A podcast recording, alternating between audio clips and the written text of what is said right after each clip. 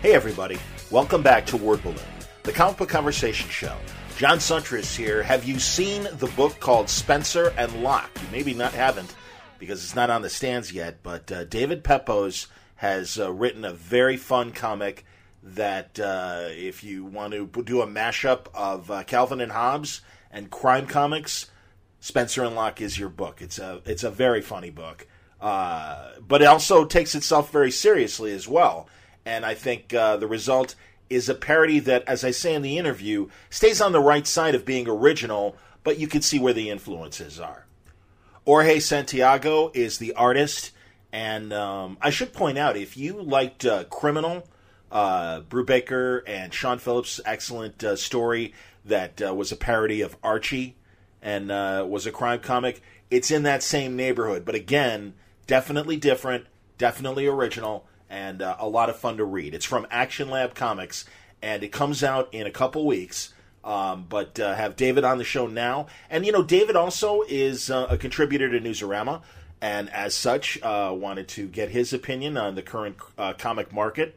He's entering the comic market as a, as a creator at one of the, the smaller publishers. And what's it like to compete in today's comic field? Talk about that. We talk about Marvel and DC. Very long conversation, but a very interesting one with David Pepose on today's Word Balloon.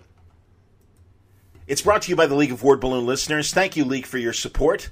Um, I've talked about it recently that I uh, unfortunately uh, am between radio jobs and uh, would love Word Balloon to be a full time commitment. Uh, if you have an interest in, in helping me out, if you enjoy the show, and if you can afford it, uh, would you consider subscribing to Word Balloon via Patreon? Uh, if you go to my front page, there's a, a link right there with a Patreon ad that will take you to my uh, Word, uh, Patreon homepage for Word Balloon, or you can go to patreon.com slash Word Balloon, and that's P-A-T-R-E-O-N dot com slash Word Balloon. Thank you, League of Word Balloon listeners. There are uh, new subscribers that have been joining every week, and uh, it means a lot. It makes it easier to uh, afford to do the show, to upgrade equipment, which I've already done uh, with a, a, new laptop at the beginning of the year. Uh, some money has gone into other uh, fun toys that, as the year progresses, you will see me exploit. But uh, if you think Word Balloon is worth the price of a comic, if you could spare, you know, five bucks a month, that's great. If you could spare a dollar a month, that's great. Well, you know, um, it really does help. And there are thousands of you out there uh, that listen. There are hundreds of you out there that are subscribing to Word Balloon, and you are the League of Word Balloon listeners. I thank you very much. Again, uh, another way to help me out is uh, let a friend know that you think Word Balloon is a great show, and they might enjoy it too. Word Balloon is also brought to you by InStock Trades at InStockTrades.com. Let's go through the uh, list of uh, current deals at InStockTrades.com. You can get the new Teen Titans uh, trade paperback Volume 6, uh, going back to the 80s, for uh, Marv Wolfman and Mike Barr uh, this one uh, collects New Teen Titans 35 through 41 and Batman and the Outsiders number 5. Um, it features the fe- first Fearsome 5 and Thunder and Lightning are in the book. It's one of the good ones. It's 42% off, $11.59. You can also get Grant Morrison's Invisibles trade paperback book 1 with Steve uh. Am I saying his name right? I certainly hope so but it's the start of the Invisibles, collecting uh, the first 12 issues and Absolute Vertigo number one. Uh, 42% off, $14.49. How about Alpha Flight by John Byrne? The omnibus hardcover is uh, 42% off, just $58. That's a cool big ticket item. You can get the Daredevil omnibus hardcover uh, going back to the beginning.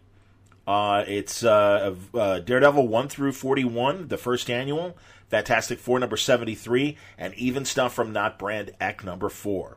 Uh, Stan Lee, lots of different artists, including Bill Everett, uh, Joe Orlando, Wally Wood, John Romita, Gene Colan. 50% off. It's just $62.50. Some of the great deals happening right now at InStockTrades.com. Check it out for yourself. Remember, if your orders are $50 or more, you receive free shipping from InStockTrades.com. Okay, without further ado, let's uh, stick, start off our conversation with uh, David Pepose. Quick side note um, once we got started, about 10 minutes in, we were getting some uh, digital fuzz from Skype, and it was making it hard to understand David. So we switched to his cell phone. I stayed on Skype and managed to have a, a nice uh, two hour conversation. So just wanted to let you know that uh, as we get into our uh, talk with uh, David Pepose now on Word Balloon. All right, I was ready to call him pre-post, but it's David Pepose uh, joining us now on yes. Word Balloon, uh, former uh, Newsarama cohort, and uh, he's still there. I'm not, but uh, good news is he's also uh, doing a very interesting comic called Spencer and Locke from Action Lab. It's a pleasure to talk to you, David. Welcome to Word Balloon. Well, thanks, John. Thanks for having me. Longtime fan of the show. This is a little bit of a kind of a pinch me moment to be here. So thanks for having me. That's that's really nice. I appreciate that. Um, congrats on the first book, man. Um, this is is Thank this you. your your first uh, attempt at a comic book story? This is my first published uh, thing. There there are certainly I've I've written a few comic scripts that are uh, they're never going to see the light of day, um, but uh, this is the first thing that that I wanted to sh- like I wanted the world to see, and uh, thankfully we you know uh, Jorge and I uh, wound up with Action Lab as our publisher, and they they've been very supportive of us uh, since the get go, since the moment they saw our pitch. And uh, yeah, they've they've let us tell our story exactly the way we want to tell it, and uh, we're excited. It just hit previews this past week. Congratulations, and man, I'll tell you, Action Lab. I saw their presentation in San Diego last last summer. I don't know if you were there. Mm-hmm. No, I wasn't there for that, but we I actually did get to sit in on their panel at New York uh, this last year. And they actually announced the book during the panel, okay. which was kind of a, a, a, you know that's like a bucket list kind of thing. sure. um, and uh, no, they've been they you know they've been fantastic, and honestly, like seeing the work that they are putting out there. I mean, they've got books like Tomboy, Amerikarate, Cougar yep. and Cub, uh, Infinite Seven. I mean uh, you know, Spencer and Locke is standing with some um, some really uh, alongside some very uh, talented and creative books, and uh, we're just uh, happy to be a part of the team. Yeah, it's their Danger Zone imprint, and I mean, right there on the cover, mature readers. But uh, I, you were going in the direction I was going in, and saying, yeah, Action Lab. I really think, you know, they started and were always a fun kids line, and I think had some yep. really creative books. But I really do think that yeah, they've they've kicked it up a notch and are really trying to broaden their brand. And yeah, I was really I was very impressed with that presentation last summer at uh, at San Diego Comic Con, and I think uh, they're they're in the right direction. And Spencer and Locke is representative of that. It's uh, oh, it, for people who haven't heard the pitch because it's pretty self evident when they maybe maybe not when they see the cover, well, kind of when they see the cover because you might think of a Blacksad kind of crime comic when you see that excellent cover. Um, but uh, then you know the first page right away uh, you know this is a, a, parody of sorts. But uh, give them the ten cent tour on Spencer and Locke. Yeah, well, we definitely wear our influences on our sleeve, um, as you said from our very first page. Uh, our elevator pitch, which I think helped us sell the book, is uh, "What if Calvin and Hobbes grew up in Sin City?" So uh, our book is uh, hard-boiled detective Locke comes back to his uh, old neighborhood, uh, the scene of a very uh, traumatic upbringing, following the murder of his childhood sweetheart Sophie Jenkins. And the only friend that Locke can trust to help him close the case is his talking imaginary panther named Spencer. So uh, this this this this is very much you know it's it's an action packed crime noir story, but it, and yes, there it's it's very much kind of this black parody. Uh, but at the same time, there's also this very, I think, human story uh, underneath. This is this is very much a story about sort of confronting the demons of one's own past and asking ourselves, you know, we all have scars, but what do we do with them? Are we defined by them? Can we transcend them, or are we always destined to uh, succumb to them? The uh, you you get uh, flashbacks, as you say, of of, uh, of Spencer's childhood, and um, you know there are there are obvious nods to you know Calvin and Hobbes and everything. Clearly, that's a that's a big. I, you know, I imagine you were a, a Spaceman Spiff fan. Uh, not yes. not only not only Calvin Hobbes, but also Spaceman Spiff, and I think that shows Just, in a good way. Go on. Oh well, I, I will say, um, you know, the, one of the one of the great things about sort of being able to to work to, to sort of meld Bill Watterson's iconography with sort of this moody noirish Frank Miller style is uh, we have a lot of fun avenues to, to, to investigate, and I won't spoil anything too much. Uh, suffice to say that um, you know we we we we go everywhere. Um, Um, and and and uh, Spaceman certainly uh, we did not ignore Spaceman, and I will say. Oh, maybe uh, is that coming up later in we, the story? Yeah. Uh, yes, and I will say it's um, it's my favorite part of the entire series. um, I, I can't give too much away beyond that. Uh, suffice to say, uh, stick around for issue three. Well, this is a pretty violent book, and and yet I can't help because of its inspiration in terms of the Calvin and Hobbes stuff. Also, laugh while it's happening. So, am I sick for laughing? Is this, you know, I mean, no, well, like you say, you're going everywhere, but I, I mean well, go ahead. You, you start with that. I mean, so yeah, is am I sick for you no, no, not at all, not at all. You know, it's one of those things. I mean, eh, thankfully, our book is, our book is, is is written and, and drawn as such that it is kind of a little bit of the eye of the beholder, and there's a lot of different rooms for a lot of different interpretations, all of which are valid.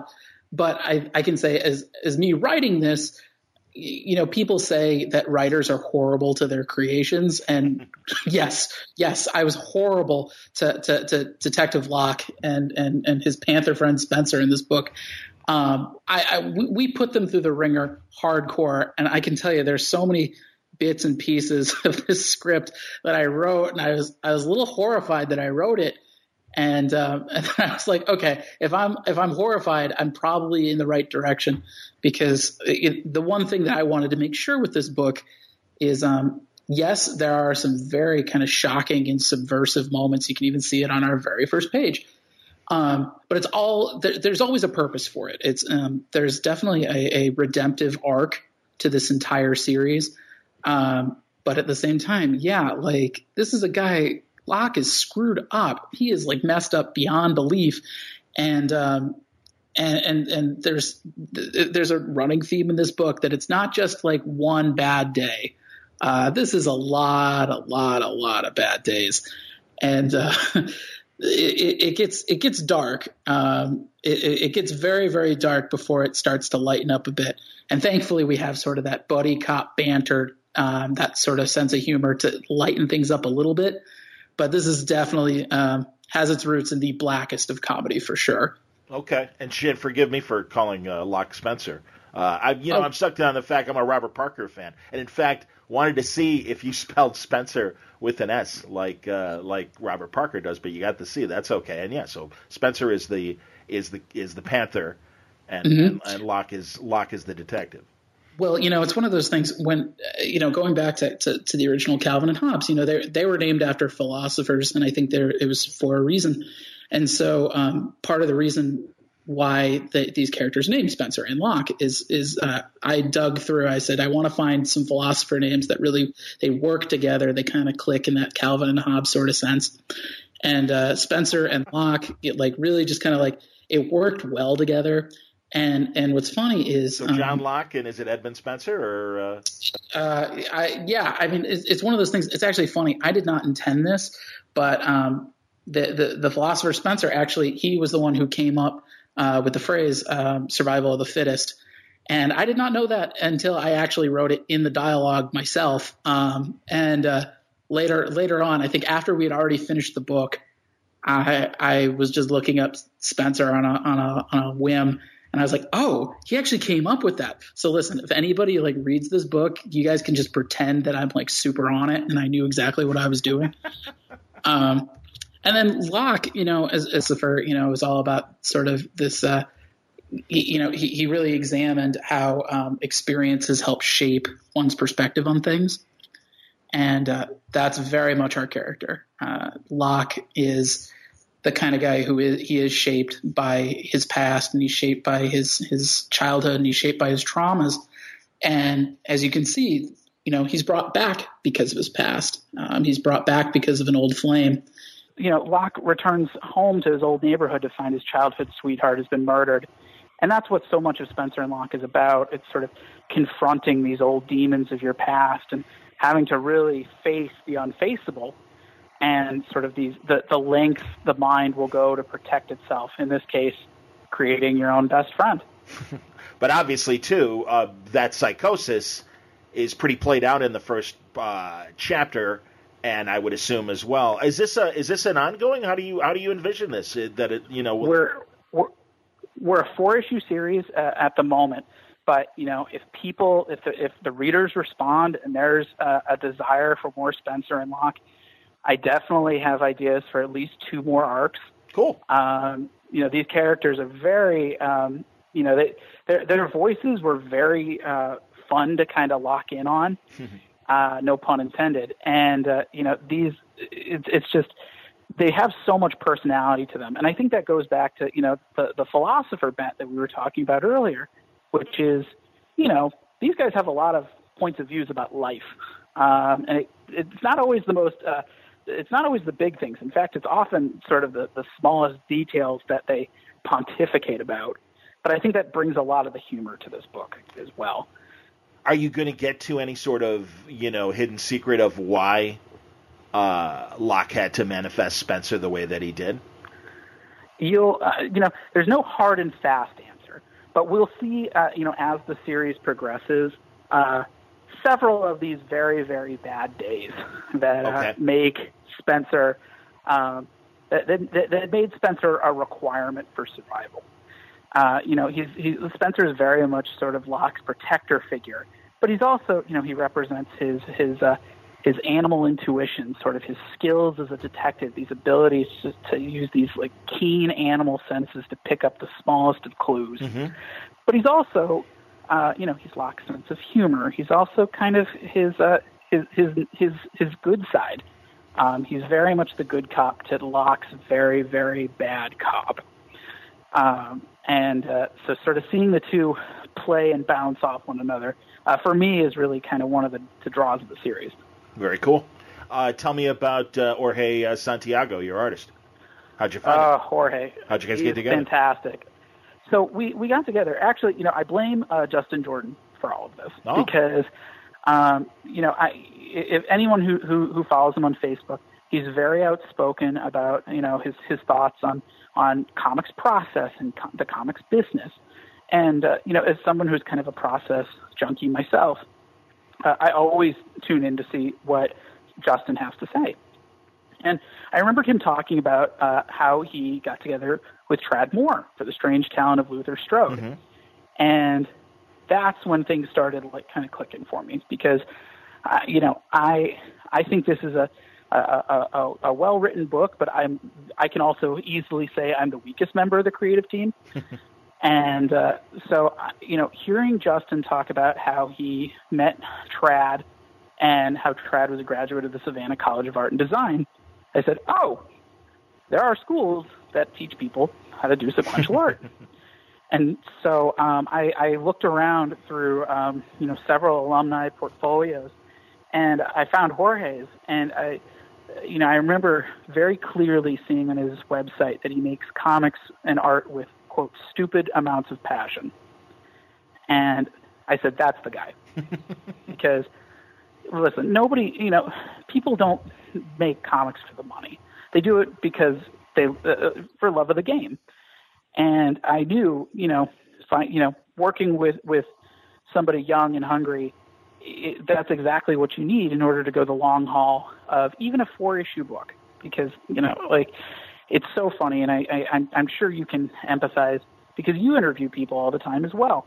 But I can tell you, comics journalism was both the best preparation for making a book, and also didn't prepare me in the slightest. Uh-huh. You know, it's it's sort of it's it's like uh, it's like having a kid. You know, you can hear, you can talk to as many people as you want. You can hear all the stories in the world, but nothing's going to prepare you for when that baby drops. well, what what know? what helped you, you know, kind of get your writing skills then? Well, um, you know, a lot of it was was uh, you know doing interviews. Actually, um, I used to do a, a, a column called Writers Workshop and Artists Alley, and so um, a lot of the, the great building blocks that I took, uh, I took out of those interviews. I got to, I was fortunate enough to interview uh, writers like Nick Spencer, Rick Remender, Greg Pak, um, all of which, as every time I do an interview, I'm like, oh, okay, like I'm getting it. This is clicking. It's making sense.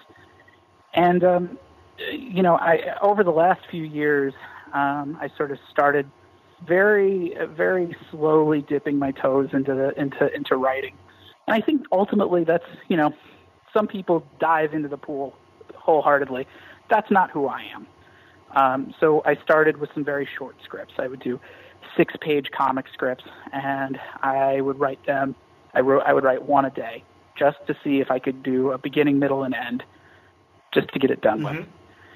And then once I sort of felt more comfortable with that, I started writing uh, full on scripts. And these were not even original scripts. You know, sometimes I would write things with some of my favorite characters from the Big Two just to see how it felt. Then uh, I wrote a screenplay, and uh, it's it's funny because my screenplay was much more kid friendly than Spencer and Locke. And uh, once that once I finally finished with that, I said, okay, I'm going to sort of switch gears. I want to go for something much darker. And uh, you know, I had this the the idea for Spencer and Locke. I was walking home from work one day in, in New York City, and I remember seeing a remixed uh, Calvin and Hobbes strip where uh, Calvin is doing his homework, and Hobbes goes, "Don't you want to go out and play?" And Calvin goes, "Listen, Mom just put me on new medication, and it's really helping my focus. So I really need to hunker down." And Hobbes is like, "Really? That's not like you." And Calvin goes, "Listen, I just I need to do my homework." And the last panel is just Calvin doing his homework, and there's this lifeless doll. Yeah, I've seen that. I know exactly what you're talking about. And uh, you know, that was sort of the moment where it all kind of clicked. I was like, oh. Um, and even then, you know, so much of this book uh, was just, okay, this is fun. Let's take it another step. And, uh, you know, it, it was sort of, I'm kind of pinching myself because we've taken so many little steps to get here, and now we're here.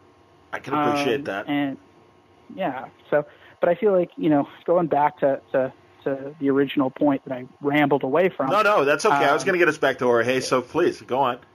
You, you know, I, you know, or or or, been, or, or process. What did you want to get back to? We could. I'll listen. I'll give Jorge his. his yeah, because I don't want to. I felt bad. I, I'm like, wait a minute. I think I, I think I screwed Jorge in asking you about no, no, no. process. Listen, so go Jorge, I'm, I'm telling you, the, like he is so talented, and you know, one of the objectives that I had for, uh, you know, for writing the script was I wanted to, to, to really be able to shift gears in terms of visuals mm-hmm. because call me a fatalist. I said, if this is the only comic I'm ever going to write, I want it to, to have everything. And, uh, and so we, we switch gears so much. And Jorge, I'm telling you that he has not found a challenge that he couldn't, he couldn't just knock out of the park. I mean, he, to, to, without spoiling too much, he does fist fights, he does flashbacks, he does car chases, he does gunfights. Uh, he even, without giving too much away, does a really mean spaceship. Um, this, like he he really just knocks everything out of the park. And the great thing, um, you know, because being a, a sort of a process junkie myself, Jorge, you know, he comes from this SCAD background. He's so thoughtful about everything he really has this this deep well of knowledge that influences every page he draws, every panel he works on. And that's great because I also come from a pretty deep knowledge well myself, but it's a very different knowledge base. And so having the two of us sort of coming together with these very different backgrounds and sort of being able to interface the two of them, I think it, it, it made for a much uh, stronger final product because he and I would we'd trade emails. We'd go like pages and pages over like like a simple panel layout um, because we would we would always sort of try to figure out what's the we, we were always reinventing the wheel. You know, we were always trying to figure out is there a better way to tell this, and uh, I think that back and forth uh, really uh, brought our A game out. I think uh, there's no way there's no there's no artist who I would rather have worked with on this project. No partner uh, greater than Jorge Santiago Jr. Well, tell um, how did, and go ahead. Oh no, and and I was just going to say, and and I'd be remiss if I didn't you know mention our, our other uh, creative team. Well, that's hold on now because let me get in there. I wanted to ask, uh, you know, how clearly Jason Smith's coloring on this is uh, as as is Jorge's uh, art a very mm-hmm. big part of this story. Had they worked together? I mean, did, did he no. Jason? How did? Oh, that's amazing. Now you tell me about Jason Smith. well, listen, Jason. Jason, I, I, I will say, um, to give you a little bit of background, it, I, I, it took us forever to get our pitch out. It took us um, from the moment that I uh, met Jorge and we we signed up. It took nine months for us to get just the first six pages in the cover together.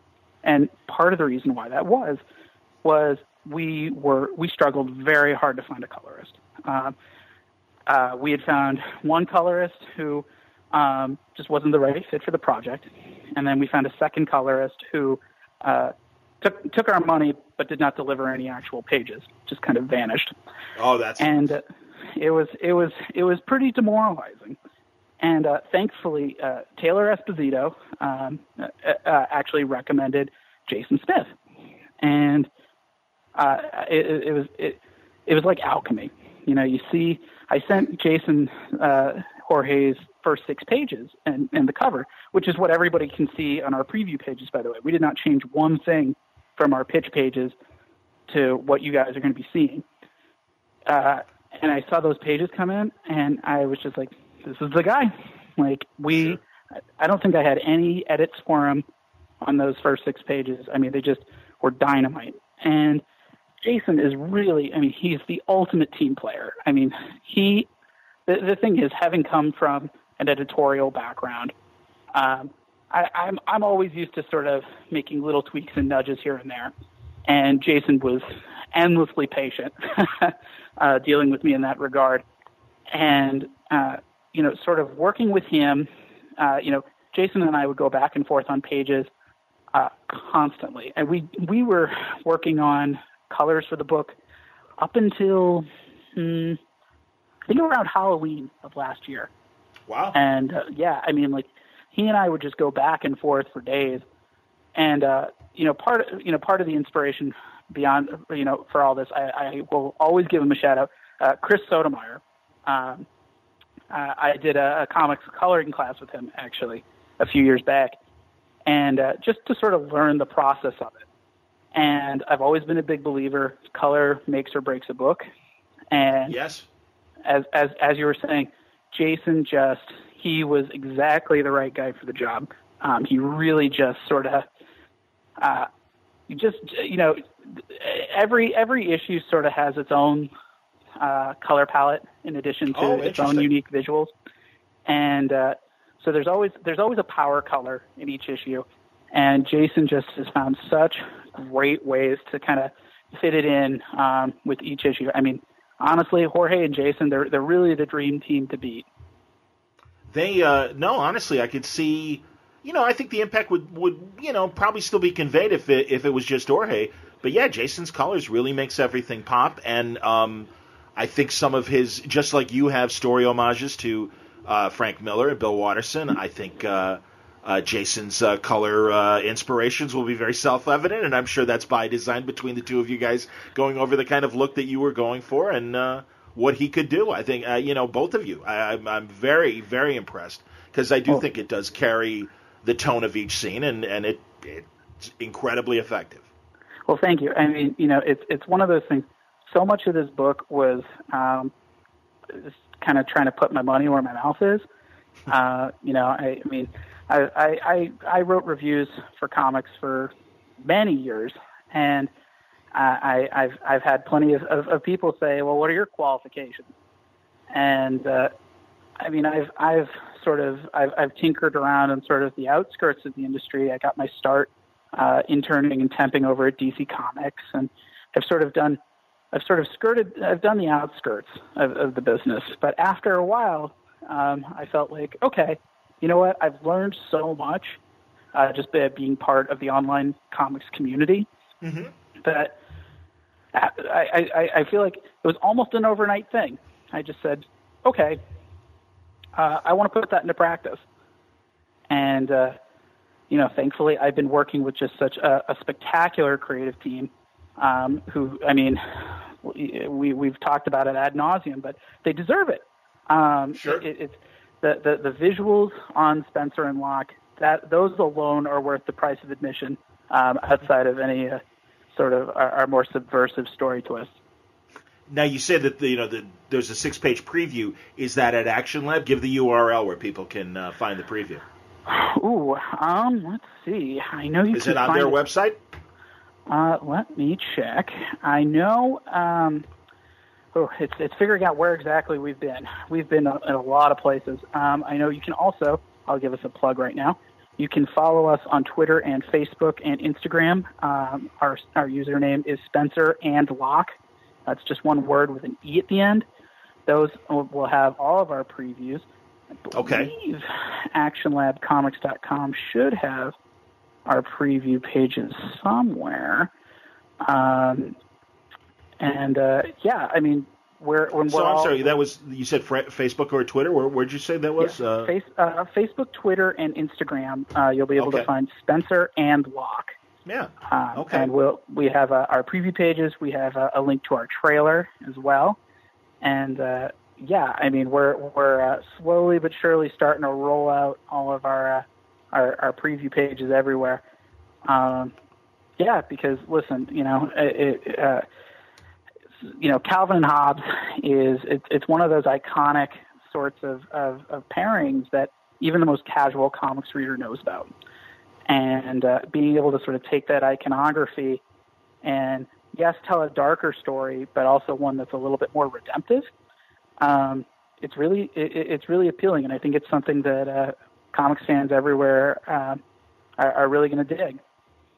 Absolutely, and I would, yeah, I guess uh, for for convenience sake, I would say either go to Facebook or Twitter, and or or uh, as as uh, Dave just said.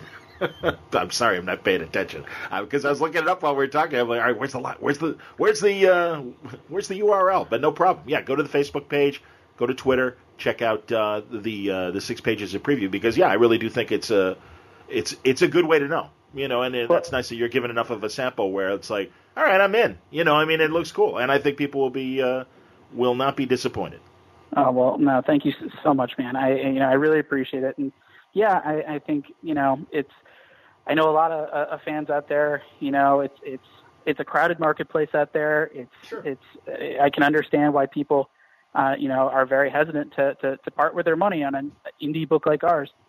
And you know, just calling your local comic shops, pre-ordering.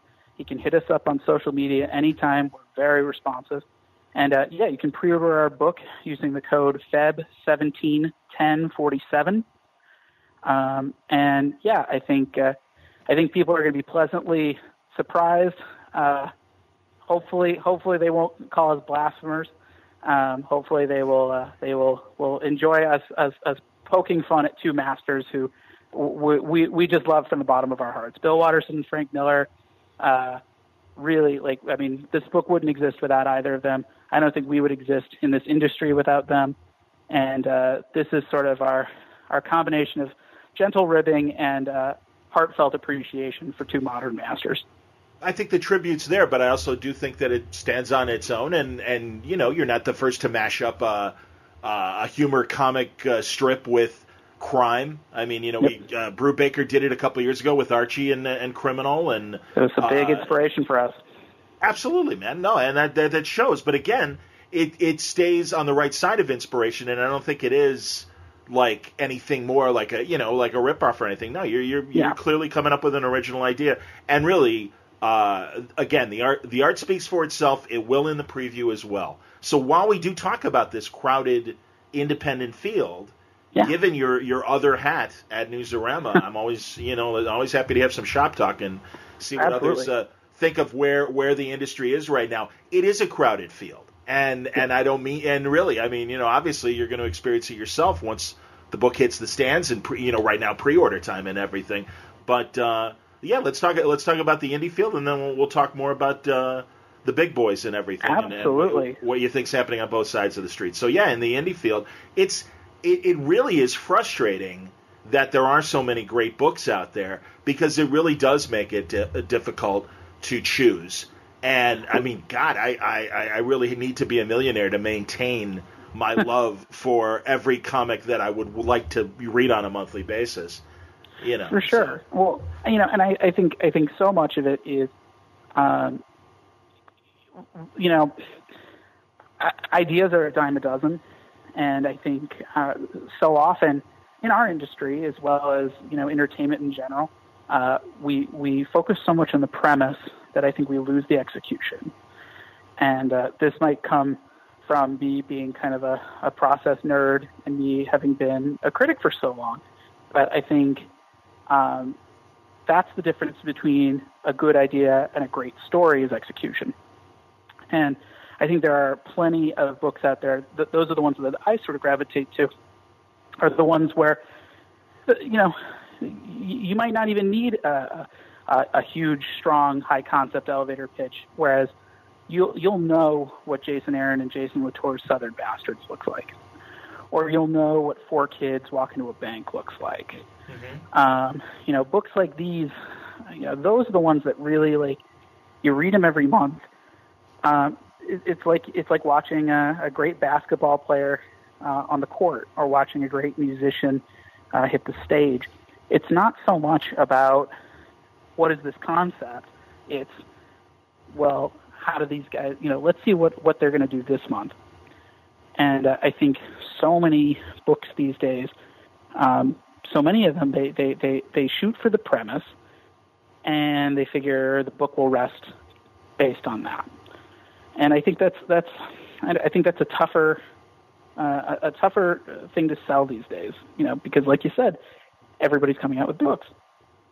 And I think, uh, you know, based on the talks that I've had with retailers um, about Spencer and Locke, I think I think it's a very uncertain time right now, and I think a lot of uh, a lot of people uh, either don't have the money to buy books or they're losing interest. And so I think ultimately, I think it's those indie creators that are are going to really sort of um, inject more enthusiasm back into the industry. Um, you know, uh, in, in, lieu of some more event-driven storytelling at the big two. Well, I I'm I want you to clarify when you say premise versus you know what they're going to do next month. Are you saying then that they're shooting they're shooting more for the big story and the graphic novel, and each month is more of a, a slice of that story versus you know kind mm-hmm. of a, okay we we've been entertained for thirty days. We'll see. Yeah. Yeah, I mean, I think it's it's it's very much you know you, you, you sort of see that this is the story of, you know, uh, just to throw out a random premise out there, here's the story of an alien biker gang um, who, you know, is ransacked a Texas town. I, you know, that that high concept could probably sell a trade. It could probably go into development either in film or television. But you need to you need to be a lot deeper than that on a month to month basis. And Heidi McDonald actually talked about this. She called it the satisfying chunk, and uh, that yeah. was a, that was really kind of a guiding principle for Spencer and Locke. And I think it's those sorts of books that, yes, they they they, they read well in a collection, but ultimately you want each issue to stand on its own. You want each issue people to read it and say, "Oh yeah, like that was awesome. I want to see what yeah. happens next month." Yeah. And I feel like creators like uh, you know uh, Jason Aaron, Jason Latour over on Southern Bastards or Team Batgirl, um, you know, with uh, Cameron Stewart and Brenden Fletcher and, and sure. Babs Tarr. That that book in particular, every chapter kind of stood on its own, and I feel like this might be just my personal taste, but I feel like we, we we've we've seen the age of decompression go on for so long that I think um, sometimes books wind up sort of falling in, into that trap of being almost a month to month bait and switch, where every month you pick up the book and you hope something's going to happen, and you get to the end page and there's a cliffhanger, and it was nothing really happened. It was very, you know, it's, it's kind of zero calorie storytelling. Yeah, an empty scene. No, I know what you mean, and I and I share the frustration. I think the further frustration, honestly, as a consumer, is mm-hmm. that yeah, those are the bad books. But yeah. the real problem is there's probably close to a hundred good books out there. That's true. And, and, I mean, and, honestly, you know, I mean, really, when you because you know the the writers and artists that we've already mentioned and colorists. I mean, and they're yep. artists obviously as well. But that's that's what I mean. I mean, all of these people they kind of get it, and now they're doing their own Yep. creator-owned books. And you know, you mentioned the Jasons with uh, Southern Bastards and, Yep. and Matt Rosenberg. Is it Rosenberg, Matt? Yep, yep. All right, I want to make sure I'm saying that, you know, because I haven't met on yet and everything. But yeah, Or you know, Rick Remender and Jerome Pena over. uh, on- certainly yeah, Kelly I- Sue and and Val De Landro and um, you know, every. I mean, that's the thing. All of these people that you know we've been covering. Yep. between Yeah. us, you know, for Yeah. for all these many years. That's the thing; these guys get it, and women get it, and Yeah. um, and there's a few more that we haven't mentioned, but that's the thing. It's like, like I said, I, I can easily come up with a hundred. Well, that's Yep. a lot, and there's, it- it's true. And and you know, I think I think we always, and I talk about this uh, with some of my friends all the time. They they're sick of me me talking about this, but I think you know, there's there's always this sort of symbiotic uh, cycle between uh, the creator-owned side and the big two. And you know, you you have people. You know, it used to be people would start off at Marvel or DC, and then they would get a big enough name for themselves, and then they'd jump to Image, and then they'd get a really big name for themselves, and they'd they'd keep innovating and refining their craft, and then they'd come back to the big two, and they but uh, at an entirely different tier of storytelling. And I think it, it's now in reverse. I think you know people are are starting off at, at Image and Boom and Dynamite and IDW and Action Lab, and uh, they're sort of they're they're they're doing their time at the big two, and some of them stick it out, and some of them can go the distance, and others, uh, I think, find that they're more at home with their own creator-owned sensibilities, and I think it's I think that's what's going to sort of stabilize the industry more is if the if if the big two can lend some more stability to to the creator owned side of the equation, while the creator owned side of the equation can sort of uh, add some more innovation and, and really liven up some of the storytelling over at the big two. when you say stability, do you mean storytelling stability? Uh, What kind of stability are think, you looking for? Well, I think I think in terms of, of lending a certain cachet to, to, to creators who might not have uh, a big name, um, you know, because I feel like, listen, you know, there are people who are diehard comics consumers who, yes, they, they, they try out as many books as they can, and they, you know, I love those Sure. people. Those people are our future. But I think there are just as many uh, uh, consumers out there who say, "I want to see, I, you know, I just saw Guardians of the Galaxy. I want a book with Rocket Raccoon." Right. And being able to sort of uh, have that push and pull between, you know, bringing bringing readers to established properties thanks to the creators behind them, and also the reverse, introducing readers to these to these creative voices because of recognized properties. I think um, that's going to go you know that's the sort of balance that we'll never we'll never really hit an equilibrium with that. It's always going to be a push and pull and it's always going to be a cycle. But i think having that sort of back and forth is um, that's what's going to sort of uh, keep bringing energy to the medium. And it's going to sort of uh, help us figure out what's the next kind of storytelling era are we going to tell I agree with that, but I also think that the Big Two is still limited in how many seats there are at both places. For work. sure And for sure again, you've got um, uh, you've got a lot of talented people. I mean, we've we've heard almost the anger in fans and also creators that uh, kind of demand, you know, an A-list audience, an A-list paycheck, and an A-list, you know, uh, platform. for sure And and I, you know, there's only so many jobs in the NBA. To go Yep. back to your basketball metaphor, Yep. and that's and that's the thing, and I and and that's why I'm glad that creators are making their own way. Uh, you, like you said, yeah, there are some that you know maybe try working at DC and Marvel. It's not their thing, and it's like, yeah, that's Yeah. all right, you know. And then they go back to doing their own thing, and that's really smart and great. Yeah. Uh, but then there is that that other group too that would love to break in, can't because there's just no room at the inn they're going to have to innovate and you know uh, Yep. hopefully find you know obviously you know work at the other places Yep. or you know even you know create our own and, and be putting it online and, and eventually you know or doing a kickstarter for a collection and stuff you know i think of my buddy ryan browne as a prime example of that that Yeah. I, you know i don't think ever was even interested in going to dc or marvel but yeah i mean has really kind of made his own way I guess he's Yeah. that he's he's the example example you were talking about. But I mean that I don't know. Like I said, I, I think there's just this anger. The push pull thing, yeah, I don't think that's ever going to change. And like you said, No. it's gonna it's it's going to go up and down with the audience response to various books and stuff like that. But regardless, yeah, it's it is interesting. I, I wonder if um, this I, I don't know. What do you think is inspiring more people to get involved versus other decades? I mean, uh, do you think? You know, yeah, I mean, I guess, yeah. Tell me what's changed. Well, I think part of it, you know, I mean, you, you can't you can't uh, underestimate, you know, the the impact of the internet. I mean, the internet is, of course, globalized sure. comics as an industry as it has every other industry. And I think that opportunity has also, you know, uh, afforded more and more publishers to spring up.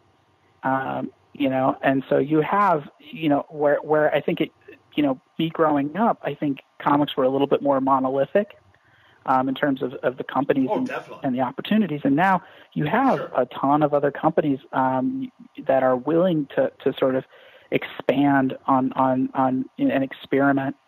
And uh, you know, I think I think it, you know, b- between all that and and you know, comics are.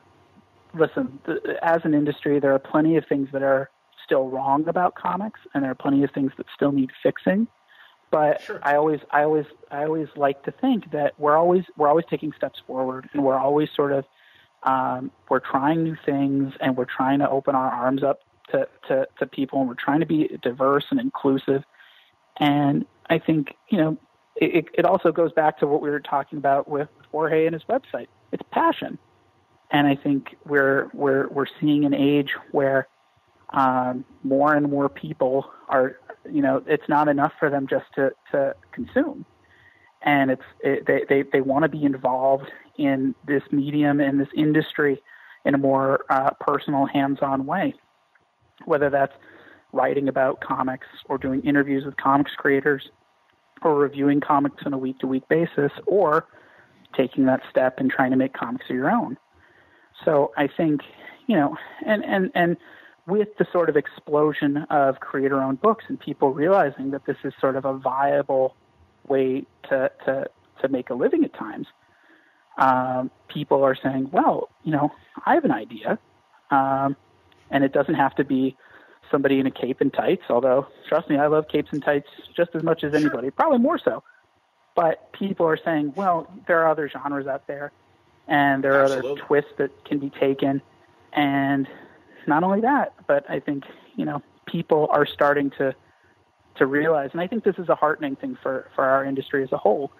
Is it's not just, I mean, I love superheroes, but it's it's superheroes are not synonymous with comics anymore and that people oh, no, totally. people are sort of they're able to, to try their hand with things like noir or things like sci-fi or things like romance or fantasy or any other number of different uh, avenues for storytelling and that's when and, and the fact that people are, are receptive to that um, that's like that's the thing is, is is the general public is getting more and more open minded about comics and the different avenues that we can take.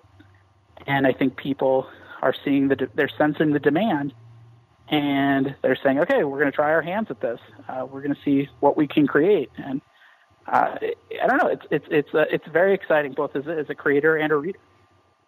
Sure, no, I agree, and I and as you know what we do in terms yeah. of just kind of uh, watching and, and reporting on it and everything. What do you think of uh, Riverdale? Speaking of other genres that are uh, being explored and stuff, have you watched the two episodes? I have, I have, and you know, it, it's it's one of those things. I, I watched it, and I, I I I had so much fun watching it. I feel like I feel like if if, if people a little selfishly, I said, "This must. This is going to be how other people feel when when they read my book. I can already tell, um, because it, it's it's such a, a subversive take on on the Archie mythos, and I, and, and, and and and it's so funny because in, in certain ways it feels like uh, like the, the the mirror universe version of Mark Waid's uh, relaunch of Archie.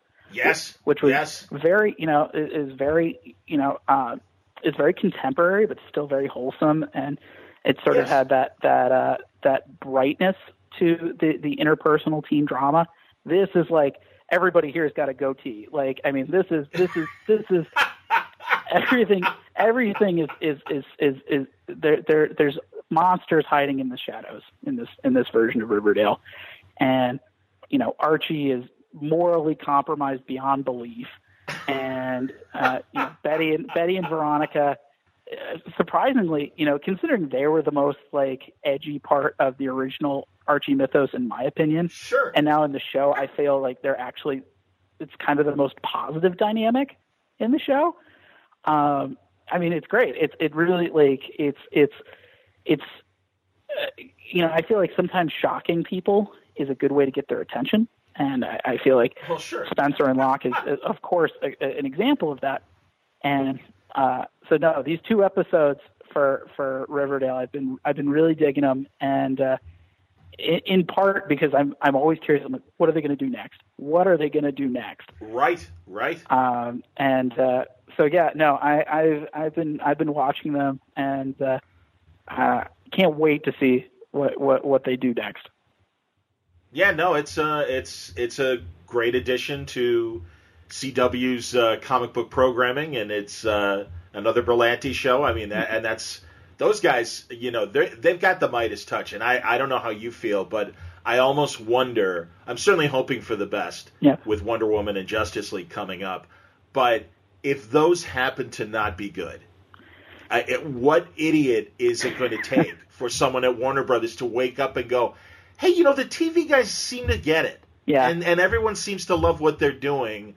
Why not we let you know let them do it the way you know X Files graduated and made a couple movies and stuff For at the sure. very least." Well, It, does, it, it, it, it I, I I don't know. At this point, I'm like, what's keeping you guys? you know, I, I mean, and I can't, I. I can't speak, I can't speak for DC. Um, you know, I'm, I'm certainly, I don't, I don't have any inside knowledge or anything. Uh, but you know, I feel like I, I can, I can completely understand why, uh, you know, how their, their tone has evolved, um, in, in their film division. You know, in part because, uh, you know, when you've come out after Marvel, um, and Marvel, in certain ways, Marvel has sort of taken up that aesthetic that I would have traditionally associated with DC, um, sort of that that brighter, sunnier, More um, positive universe, yeah, yeah, more yeah. positive universe that doesn't have kind of the cynicism and neuroses that you might expect out of a traditional Marvel book. And Sure, sure. I think DC kind of coming off the heels of that, you know, they they don't want to. I, you know, I can imagine they wouldn't want to repeat what Marvel has already done to great success because they don't want to be accused of sort of biting Marvel style. And on top of that, they had such uh, a financial and critical success with the Chris Nolan movies that right. uh, yeah, I think it's even more so that the Nolan movies kind of Yep. dictated the pace more, regardless of what Marvel was doing. But go on. Yeah, and I think I think with with those combined, you know, I'm sure I'm sure they if Chris Nolan would have been willing to to, to do all of the the uh, Justice League movies, I'm sure Warner's would have been thrilled to do it. But Sure. you know, in lieu of him doing that, I think they I'm sure they felt that Zack Snyder was sort of the the the next best choice um, in terms and of Goyer and Goyer, Goyer. too, working on on the Nolan, films and everything. For but sure. on, yeah. I don't mean to. No, and I- no. forgive me, man. I don't mean to interrupt No, you. not at all. I, I you know, and, and I think with all that, I think I think I can totally understand sort of, um, you know, it, it's it's, and I say this with no denigration. It's it's sort of, you know, you have it's a Pepsi Coke scenario, or uh, to go back to Riverdale, a Betty and Veronica situation, and and so I think you know DC's tone is in part, you know, a reaction to its its prior successes, and you know, if it if it ain't broke, don't fix it and also you know a reaction of we're going to be our own thing. Um, you know, I I think it's going to be very interesting to see how Wonder Woman and Justice League turn out because I think in their own ways uh, they're very important movies. Um, I think. Oh no. Well, go on. Why are they? You you answer why they're Sure. very important movies. Well, I, I, I feel like Wonder Woman, uh, you know, in particular, it's a, a female led superhero movie. And I feel like, um, while I've said that we've, I think as an industry, we've made some steps forward, I think that is a, that's something that we have, like, we're, we're still very much lacking. Um, I think having, uh, you know, like female protagonists in our in in our you know in our movies and our books. I think we still have a very long way to go. And Wonder Woman's a, she's a cultural icon, and I think Uh-huh. you know, and I I can I, I can I can only imagine. I, I'm sure that the powers that be over at DC, they're, they, I'm sure they recognize that this is this is a very big deal, and this is a character that is you know she's an icon around the world. Um, you know, I think there are a lot of, of of people all around the world who might not even might not know what the word feminism really means, but they know what Wonder Woman means. Sure. And so I think you know, as, as an icon around the world, I think it's it's it's I think they all know it's very important to stick the landing on it. And uh, as far as Justice League goes, it's uh, you know I think Batman v Superman in that regard was sort of a trial run. It was we're going to have two big icons sharing the screen together. And uh, listen, I love Avengers. Um, I love that movie. That that first one I probably saw in theaters a half dozen times. But sure. So you know, outside of like the comics reading crowd, I wouldn't consider them to have been like major cultural icons sharing the screen at the same time. They've since become that because of the, the success of the Avengers movies and all the sort of satellite films. But everybody knows who Batman is. Everybody knows who Superman is. Everybody knows who Wonder Woman is. Everybody knows who the Flash is. And sort of, you know, even even the people who make jokes about Aquaman, they all know who Aquaman is. Sure. And so having all of them on the screen together and using this as an opportunity to really uh, flesh out and define these characters for a new generation. I mean, you see how Robert Downey Jr. sort of uh, tweaked the character of Oh, Tony yeah. Stark, and uh, you know, now he's sort of seen as uh, he's Tony Snark, and Yep. I feel like I feel like this is DC's opportunity to do that across the board. This is their opportunity to make, you know, to turn Aquaman from being, you know, kind of this, you know, kind of a joke, unfortunately, to, you know, now he's like this big strapping dude. Like, you know, he's awesome. I mean, I mean, don't don't don't tell this guy he can talk to fish. I mean, he it, it is it is, I, and I think these these two movies are they're they're opportunities, and I think they're they're they're they're almost um, it's almost like an ambassadorship to the greater to the greater cultural community. It's saying these are our characters, this is who they are, this is who they stand for, and uh, I think if DC can can really sell this and stick to landing, um, that's what's going to sort of keep um, keep their their their cultural relevance afloat. Um, Well, I agree. I agree with everything you've said. Yeah. I all, all I can say is, even if it's a shit movie, yep. it's at best or at worst, I should say, Yep. a two-year problem, maybe Yeah. a three-year problem. No, I, I and that seems like a that seems like an eternity, but it's a blink, as you know. Yeah. And and yeah, I mean that's because honestly, and and and, and that that's that's my only comment because when people say that, I, I'm like, no, I agree with all of that, but I also think that even if it sucks, okay, in two or three years they'll fix it. Yeah. Because that's how easily it is to to fix this stuff. Well, these characters, they're evergreen, and you, you've seen it over at, at Sony and Fox, where you have Spider-Man and, and X-Men. They're they're they're go, they're going through all these new iterations, um, and even I mean, Daredevil, which I feel like you know we saw we saw a not particularly great film version of it, and then we saw Netflix salvage the brand only a few years later. Exactly. And the only reason why it took so long was Fox was still holding on to it Yep. and trying to figure. Who knows how actively they were trying to figure out what to do. Yep. And and You know, I mean, we heard development, you know, plans, but you know, who knows? And- so yeah, and and I think going back to your original point is sort of this, the difference between the Snyderverse and the Berlanti verse um, is is I think that speaks to sort of the elasticity and versatility of these characters. Is that you can have uh, a show like The Flash, which I love that show. It's probably my it's probably one of my favorite shows on television. The fact that you can have Barry Allen on the CW show, and and I think he shares more than more than more than a little bit in common with say Peter Parker, um, versus uh, Ezra Miller's take on the Flash, which is he's like that's a deeply weird dude. I mean he's he's I mean he's somebody who I think is going to play really well in the context of that Justice League. Um, and I think you know it, it, it speaks it speaks to you know how enduring these characters are that you can have these sort of um, these these these these, uh, these parallel characterizations, and there's gonna. I feel like I feel like there's going to be a market for it. Did someone go from Newsarama to that uh, Justice League junket in England? Did did I? I am not sure. Um, I don't Okay. believe so, but I could be okay? wrong. Yeah, I was wondering. Yeah, no worries. I was wondering, and actually, it was me fishing as I wasn't sure if you went or not because your you know whatever insight you have on uh, Ezra's portrayal of the Flash and stuff. I mean, really, all we got was the, were the trailers, Yeah. and really that Bruce Flash trailer scene was so you know much the Tony Stark Peter Parker scene. Yeah, exactly. I mean, and to to to almost an embarrassing level of, all right, you know, really, Jesus. Again, Spencer and Locke can feel very comfortable Yep. on the right side of homage and parody compared to the Justice League lifting of the uh, the Peter and Tony scene. Know, That's that's those are my all right. And I should ask pop quiz. Yeah. All right, yay or nay? I'm going to give you a list of the DC movies, and uh, you tell me. Man of Steel, yay or nay? Uh, Yeah, you don't. You got to pick or nay. No middle. That's an a nay. Okay, and I and I and I'll say it's barely over the nay side. I liked a lot of it, but ultimately nay.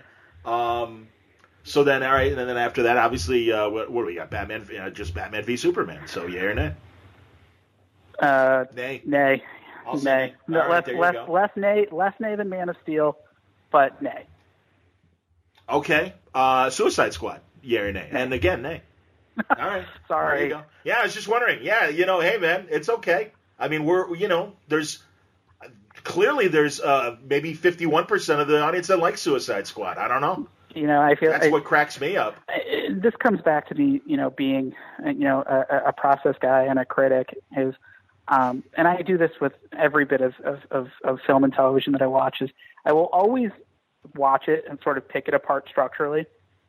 Um, structure is kind of like my big thing. I'm, I'm like very much a structure snob and, and, and sort of seeing, I'm like, there are different ways that you can sort of make the storytelling equation balance differently to make it actually sort of tell the sorts of story and the kinds of emotion that you want it to. And um, there was a lot of nits to pick. Let me say, um, uh, uh, I think I think Suicide Squad. I think there was, you know, you, I mean, people have talked about sort of the the contentious editing process behind that, and I think you could definitely see that. And and Yeah. same thing for Batman v Superman. I feel like Yep. that that is that's certainly a movie that I'm sure there were a lot of great components that were there, and I'm sure some of them kind of were left on the cutting room floor. Man of Steel is really the only one of the three that I, I kind of felt strongly about on a more of a philosophical basis. Uh, I, my my philosophy is I love Superman. Um, I think he's a great character. This comes from be, having been a reporter from who grew up in the Midwest. Um, Sure. And I to sort of equate him with 9/11 um, kind of felt it, it felt like it was opposite of everything that I sort of see Superman as. Um, I see Superman as as very inspirational, um, endearing Yes. character that people just kind of naturally like. He's he's he's that guy from your high school that everybody loves, and then when you come back and you see him at the reunion, everybody still loves him, um, and not because he's like a jerk, but just because he's like a genuinely great dude. Yep. And so, Right. and so, sort of that. I I think that was that kind of that was what kind of rubbed me the wrong way uh, when I saw Man of Steel the first time, is because it didn't really have didn't really have any of those qualities. It was tough for me to really kind of root for these characters or really like them or really really even relate to them. Um, so anybody who who wants to see Man of Steel, I always recommend that they read uh, Mark Waid's Superman Birthright instead. Oh, that's interesting. Sure. Yeah, and you're right. And it is, as I always forget, a really a better version of kind of the basic story. You're right about that. The uh, I well, and you know my thing, and I, I know my listeners are sick of me hearing hearing me say it, but quickly, you know, yeah, it's uh, everything you said is right, and the reasons why our Clark Kent is the most popular guy in high school and the most popular guy at the reunion, or at least a guy that we all like, Yeah. is because of his parents. Yep. And I just what I, I I mean, God, again, maybe maybe they would have been better as Locke's parents. Although, don't talk don't, about your stuffed oh, animal. No, no, no. Uh, trust me. don't let people know. Locke's parents are. who. Ooh, I think. Well, yeah, we do see a little bit of that in the beginning. They are some. They are bad the news. Um, That's true. Yeah, no, I, I, I think, I think you're right. I mean, and I think Superman, Superman is a character. I think part of the reason why he's endured for so long is because he really does speak to so many different themes, and I think Ma and Pa Kent are really they're they're the messengers for that. Because anytime you want to tell a story about Superman, whether it's talking about I don't know tolerance or talking about uh, you know, reaching out to others or talking about, yep. you know, strength that, that is different than just muscle and bone, but something moral. Strength and, character, yeah. It's, yeah, it's, moral, mo- These are all lessons that you can pass down from Ma and Pa Kent. Yep. And well, that's and again, well, and again, that scene where Jonathan dies, yep. and or or even before that, is just that there wasn't enough of the Kents helping other people. Yes, I agree. The Kents seem to want to again not be bothered and you know kind of leave us alone and certainly don't ask us about our adopted son and yeah. you know and it's so it was just so weird and and, and that's yeah the man was missing from uh, Superman in Man of Steel and and yeah and I and uh, the other thing that bothers me about Batman v Superman obviously is the extended cut does make more sense and as you say mm-hmm. obviously was left on the cutting room floor for the theatrical release. Sure. And when the extended cut, not only you know, is is a better storytelling of of the of the plot than the theater, theatrical thing, you've got a problem. Right. And I and and really, I I hope that uh, the the bigwigs at Warner's uh, did hear all of us say, well, that makes more sense. Right. Because it isn't like the other DVDs where we're getting added scenes. Right you know, my my closest uh, comparison is another movie that kind of screwed the pooch in the same way is uh, Star Trek Nemesis, right. 15 years ago. You know, because of the same thing, and and it's funny because you hear on the DVD. Uh, Stuart Baird, the, the director, say, "Oh, we didn't need this scene. We didn't need the scene." It's like, yeah, actually, you did, right? Because it explained things much more clearly, and God, I mean, what a, a, a, the alternate ending. All people have to do is look on YouTube for that, well, uh, and and watch that extended uh, scene that they left out of Star Trek. And it's like you would have felt much better about the movie the way that it ends in this alternate ending well, than uh, than the way it does in, in the film. And I think part of you know, for for me personally, you know, I, I think part of the reason why I didn't connect uh, with Batman v Superman in the way that I wanted to, you know, I think it all comes down to, and, and this is, I think the deal with Spencer and Locke as well.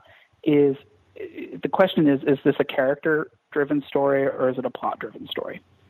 And I think had Batman v Superman sort of started from this core of these are two very very different characters. How do they coexist in the same sure. world? Just their just the, the, their their temperament, their personality, their their methods of doing business, and how do those things bring you into conflict with one another?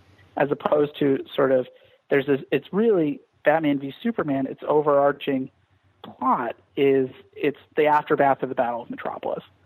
And right. and it's sort of Batman reacting to something that happened in a previous movie. And so he's sort of a, a very active character. He says, I'm taking my revenge on Superman for something that happened in the last movie. And Superman's a little bit more of a reactive, you know, he's sort of you know, what's my role in, in the world after, you know, the Battle of Metropolis? But that doesn't really make right. for it doesn't make for a particularly energetic uh, co-lead. And honestly, if if if this is supposed to be a movie that's sort of a clash of philosophies, it doesn't really do it doesn't really sell Clark's side of the argument very well. And uh, I think yeah, I think yeah. ultimately, and and and and and plug, plug, plug. That's sort of going back to Spencer and Locke a little bit. Is you know, I, yes, we have a lot of plot um, and we have a lot of you know action sequences, but ultimately, I, I think the core of our story is it's these two characters and their sort of their past with one another and how they interact with one another in the present. And I think it's when you have, I think that's the that's the thing. That's the reason why DC and Marvel they've lasted as long as they have is that they have these characters that are so um, enduring and iconic, and and yet they're so mutable in the way that you can really t- you know you can afford to take different angles on their characterization, and they often still feel true. Um, I think it, it, it's just you have to figure out what your angle is going to be on these characters, and then really commit to it. Um, because without that characterization, yeah, it becomes you know people punching each other, and I think people get numb of that after a while. What do you think of? Uh, all right, and quickly to wrap up the movie talk, because I do want to hear what, what, you think of what's going on at DC and Marvel sure. Publishing currently. What uh, What are you looking forward to this year, movie wise? Oh well, I was I was fortunate enough to see uh, the first 42 minutes of Logan. Uh, oh wow, great! And uh, tell me about it. It's it's going to be spoiler free, of course. It's going to be fantastic. I uh, I saw it over Great. at, uh, at at Fox uh, for for a press event uh, in December, and um, I was blown away. I, I That's great to hear. I have not been a tremendous fan of the first two Wolverine movies. Uh, sure. And this is, I mean, this going back to the talk of the execution. It's it's the execution in this movie uh, looks spectacular. And granted, this movie may very well kind of screw the pooch after 42 minutes. I don't know, but I can say, starting off, um, Hugh Jackman is uh, really fantastic, and I feel like he's kind of, excuse me, I think he's channeling his inner Clint Eastwood a little bit with this. I think there's a lot Terrific. of showing and less telling. And uh, Patrick Stewart, um, talk about s- subverting expectations. I mean, uh, you know, you haven't lived until you watch Patrick Stewart drop an f bomb, um, and I, I think that's going to be that's going to be really spectacular. And uh, I'm very excited to see um, uh, Lego Batman. I've got my tickets for Thursday. Me too. Uh, Me too. I love Lego Movie, and uh, I thought Batman was was was such a great part of it. And listen, when you love comics, and I'm sure you feel the same way. When you when you love comics uh, for for as long as we have, I mean, you you, you start to, to to to love it from all sorts of different angles, including making fun of it. And Of uh, and so w- watching this, you know, watching Warner Brothers and DC kind of poke fun at themselves uh, with this, I, I I I literally I just can't wait. And um, Yeah, man. Guardians 2, I'm very excited about that. Um, Sure. You know, just watched the, the, the, the new commercial over at the Super Bowl, and uh, my my girlfriend had an actual like like physical and verbal reaction seeing Baby Groot. So um, I uh, Very nice. I'm very excited to, to, to see that going. Yeah, he comes on the screen and I just hear ooh. Um, so uh, That's hilarious. it, yeah, I'm very I'm very excited for for all those, and I'm I'm very excited for uh, Wonder Woman and Justice League. Um, you know, Wonder Woman especially. The thing I'm very curious about. I think a superhero period movie that is a tough uh, that's a tough thing to, Yeah. to to do. I'm I'm one of those contrarians where the first Cap movie was not particularly my cup of tea, and uh, I'm but I, I think I I feel like that movie in part is because well we know Cap is going to be in the future, so this just kind of felt like an extended detour. Whereas this, Interesting. What, Dave, let me ask you real fast. Yeah. How old are you? uh, I'm 30. How? I'm going to be 31. Okay, go on. Um, All right, no worries. Go on. And, uh, All good. I feel like I feel like no judgment. I feel like Wonder Woman. I mean, you know, I think in part because of that more serious tone. I'm very curious. I, I feel like they're going to commit to to the to the period more. I think it's going to feel. It, it, it, campy is not the right word, and I don't want people to jump on me for using it. Uh, but I think you know it's it's that I think that serious tone is going to help a lot more sell the period setting.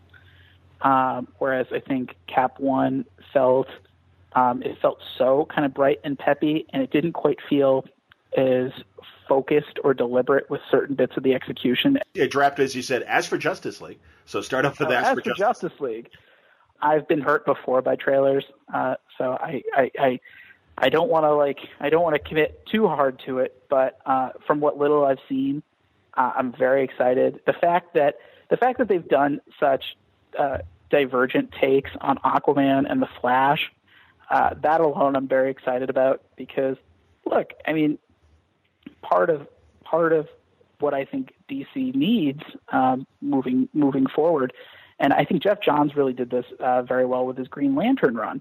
But you, you know, giving these characters uh, you know a strong point of view, Sure. um, and I feel like right now, if you ask who's Aquaman, Um, yeah, what is his? To, to, yeah, what's his what's his personality trait? Yeah, what's his perspective Yeah. and everything? Definitely, agree. Whereas Hal, you, you you know, you think of Hal, and he's he is reckless and self confident to an extreme. He's Yes. he's basically Captain Kirk in in the J.J. Abrams Star Trek. He's he's sort of he's or oh, that's or funny. Tom, That's yeah, or he's Tom Cruise in Top Gun. That's very good. Um, Absolutely. Yeah, definitely uh, the Top Gun influence and everything. But no, I, I like the uh, Yeah. Chris Pine uh, Captain Kirk. That's very good. Definitely. I mean, when I, I when when I saw that Star Trek movie, that was the first thing I thought is, oh, he's Hal Jordan. Hilarious. Um, that you know, well, and the funny think- thing is, as an older reader, um, Mhm. I always point out it's like you know Hal Jordan and Matt Murdock come from the same place, but for different Yep. reasons. They are born without fear. They're men, I, they are the men without fear. You're the first person that I've talked with besides me who's thought that. I, Attaboy. I, I mean, if they if they ever if they ever did another Marvel versus DC crossover, I've always said I really want to do uh, Green Lantern, uh, Daredevil, The Men Without Fear. Yep. Um, Yep. Because yeah, it's it, they they come from the same place, but two very different, Absolutely. very different, um, you know, journeys. Yep. And I think I think if DC can do that for all of its characters, um, you know, I think I think that's the sort of, sort of storytelling for me. It's very attractive because you know these characters. This is part of the reason why I love superheroes so much. Is that um, you know once you get past the powers and the costumes, which are great fun, um, they're metaphors Sure. Of course. And- of course. you know, you know, Spider-Man is with great power comes great responsibility, or um, you know, Batman is about taking pain and doing and channeling it into something good, Yeah. which I think is is sort of a, theme of Spencer and Locke as well. And uh, I think, you know, being able to sort of, you know, I, I, and I think DC has done this, uh, taken steps to doing this with DC Rebirth, is once you dig into the actual characterization and you figure out what qualities make these characters tick, then readers start to fall in love with them again. And readers start to be able to empathize with who they are.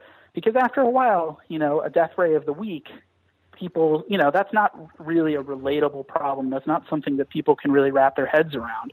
But, you know, having to ask a girl out at, at your place of work or um, you know, having your heart broken or dealing with, you know, the mistakes of your past. These are all things every single person can relate to that. I would agree with all of that, and I, I think, to be honest, uh, I think even the New Fifty Two still had the essence of the characters, but it was without the backstory that we all Right. had been following. They ripped the soap opera away from us and said, "Oh no, we've got a new soap opera for you," and it's like, yeah, fuck you. I've I we've invested well for real because it really was like, I no, I don't need Barry and Iris meeting each other again. Thank you.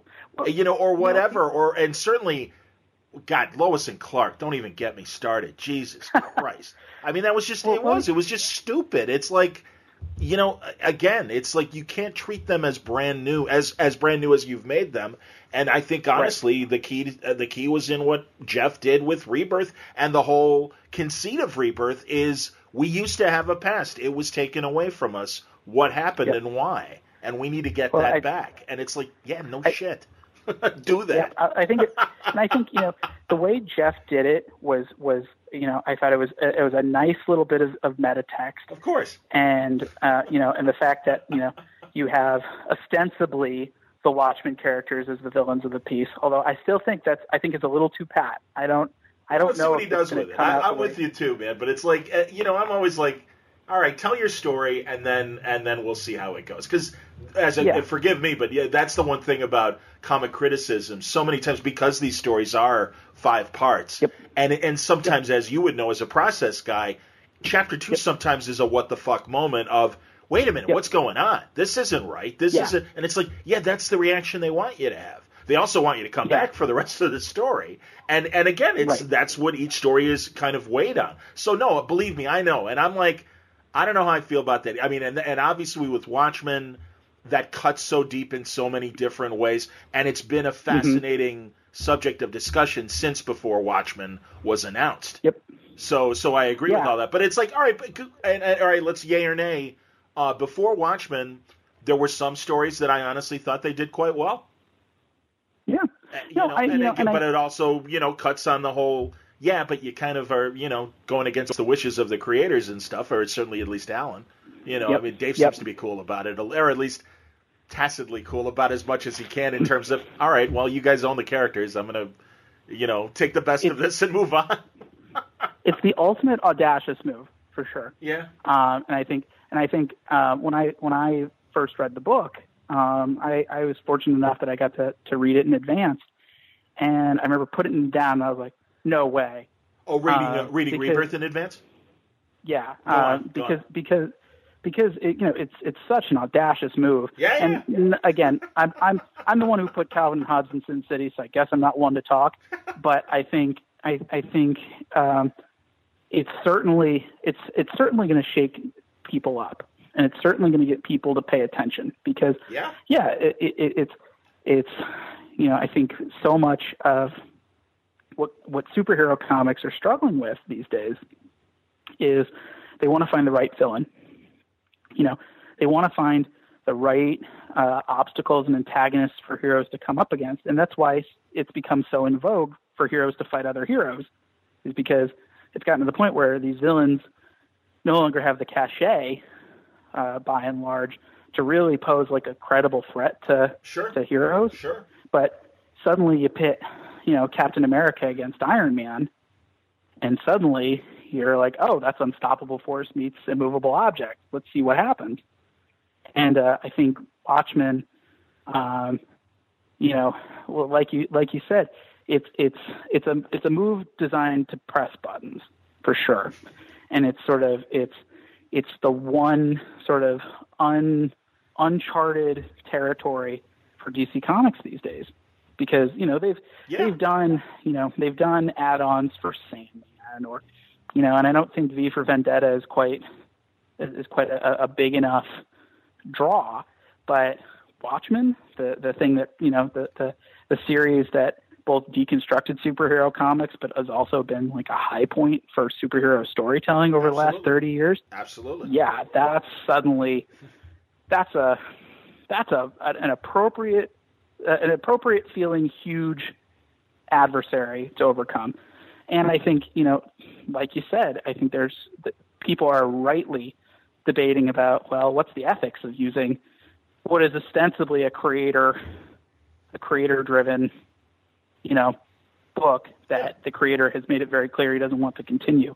Yeah. Um, I, I feel like it's like like you said, it's so up in the air right now, and I feel like there are going to be plenty of people who say it doesn't matter what the story is, it's not justified, and there's going to be other people who say this you know this is a story that can only be told with the Watchmen characters. I I don't know where I I, I, I fall in that debate to, to to be quite honest. I mean, I I would hope that whatever's done is done with respect to the creators. Yeah. I don't know if there's an answer to of, of how one can do that.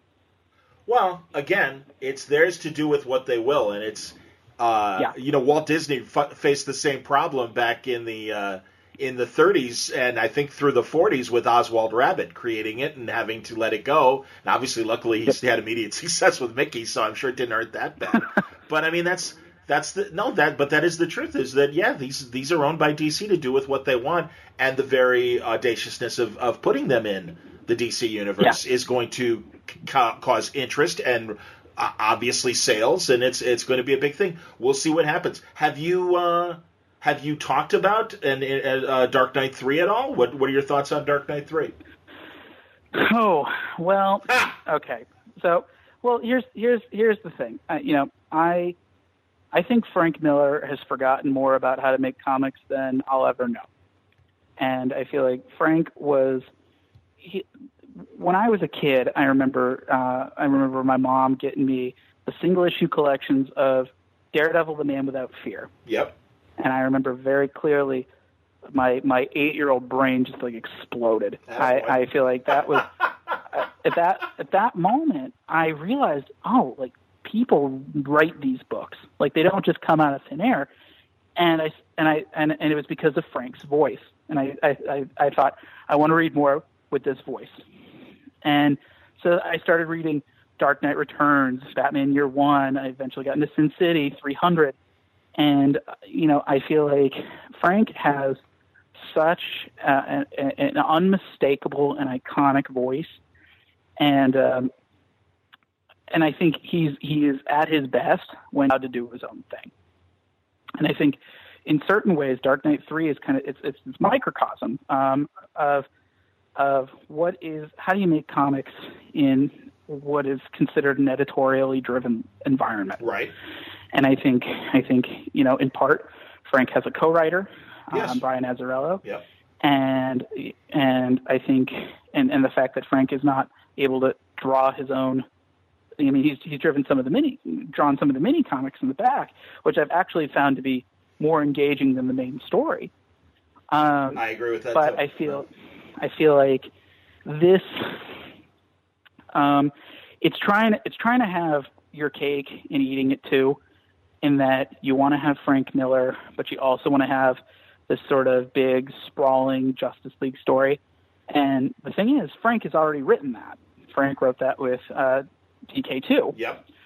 And I, I, you know, it is, it, you know, it's it's hard to call it a, a, a true Dark Knight story without having Frank Miller art, because Frank is the kind of craftsman that, uh, you know, he was able to take panel layouts and really use that to shape the pace and tempo of his story. Right.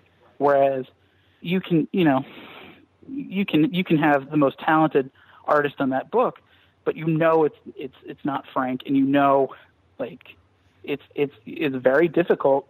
There's there's a reason why Frank Miller is one of a kind. So I, I you know, that's and, interesting. and also, didn't Klaus? I thought. Well, you know, I, I thought Klaus had a more active role certainly in the first book. Sure, absolutely, and and you know, and it's funny. But that's what I'm like saying. Klaus- Like I think he's still. I mean, you know, I I, I hear what you're saying that Kubert and Klaus aren't uh, Frank and Klaus. But I, Right. but but yeah, I, but I, I I get what you're saying. Go on, go on, please. Well, it- well, it's it's you know it's funny because I feel like Klaus really, especially for that first book, you know, I mean he he was the one who sort of he gave Frank's sort of Frank, you know, he, Frank was the bones of the house, and Klaus really kind of gave it that spit polish, you know, that like, Yes. really kind of like, and I feel like, you know, Kuberts are a different thing. Um, it's it's just an entirely different animal now. Um, and I think in part also it's you know the original Dark Knight books were I think the issues were what 44 pages, 48 pages, I think something 48. like that. I'm pretty sure 48. 48.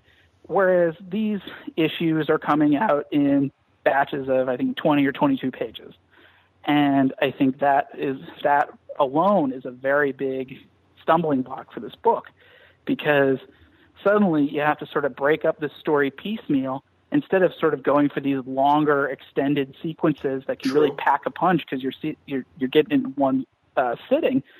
Whereas now, you know, you have the, these Kryptonians flying around, but you have to cut up the battle into two or three parts. Um, and I think that sort of release that's that release schedule, it's tough, and I think ultimately, you know, that's a that's a high bar. You, you're you're you're evoking Batman: The Dark Knight Returns. It's I mean, depending on who Agreed. you talk to, it's it's it's it's it's either the best Batman story of all time or it's the second best. No, I would agree with you. Yeah, yeah, yeah.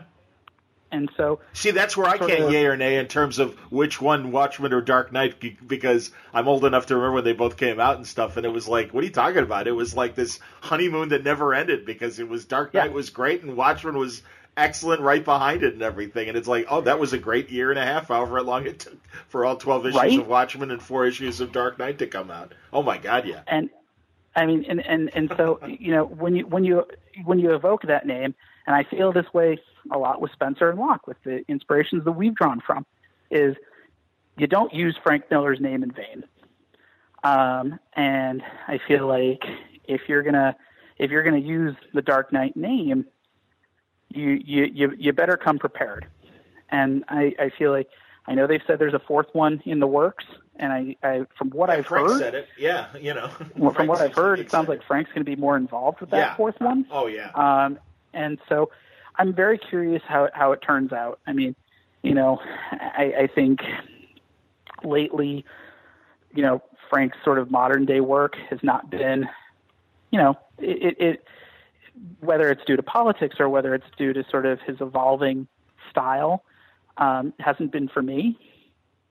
But at the same time, like the, the the man doesn't have to prove anything to anybody, in my opinion. I think I think he is he has come up with so much, uh, you know, just just astonishingly yeah. uh, excellent and revolutionary work that um, I'll always I'll always look back at those books and I will always credit those to you know the reason I'm a comics fan today. Sure.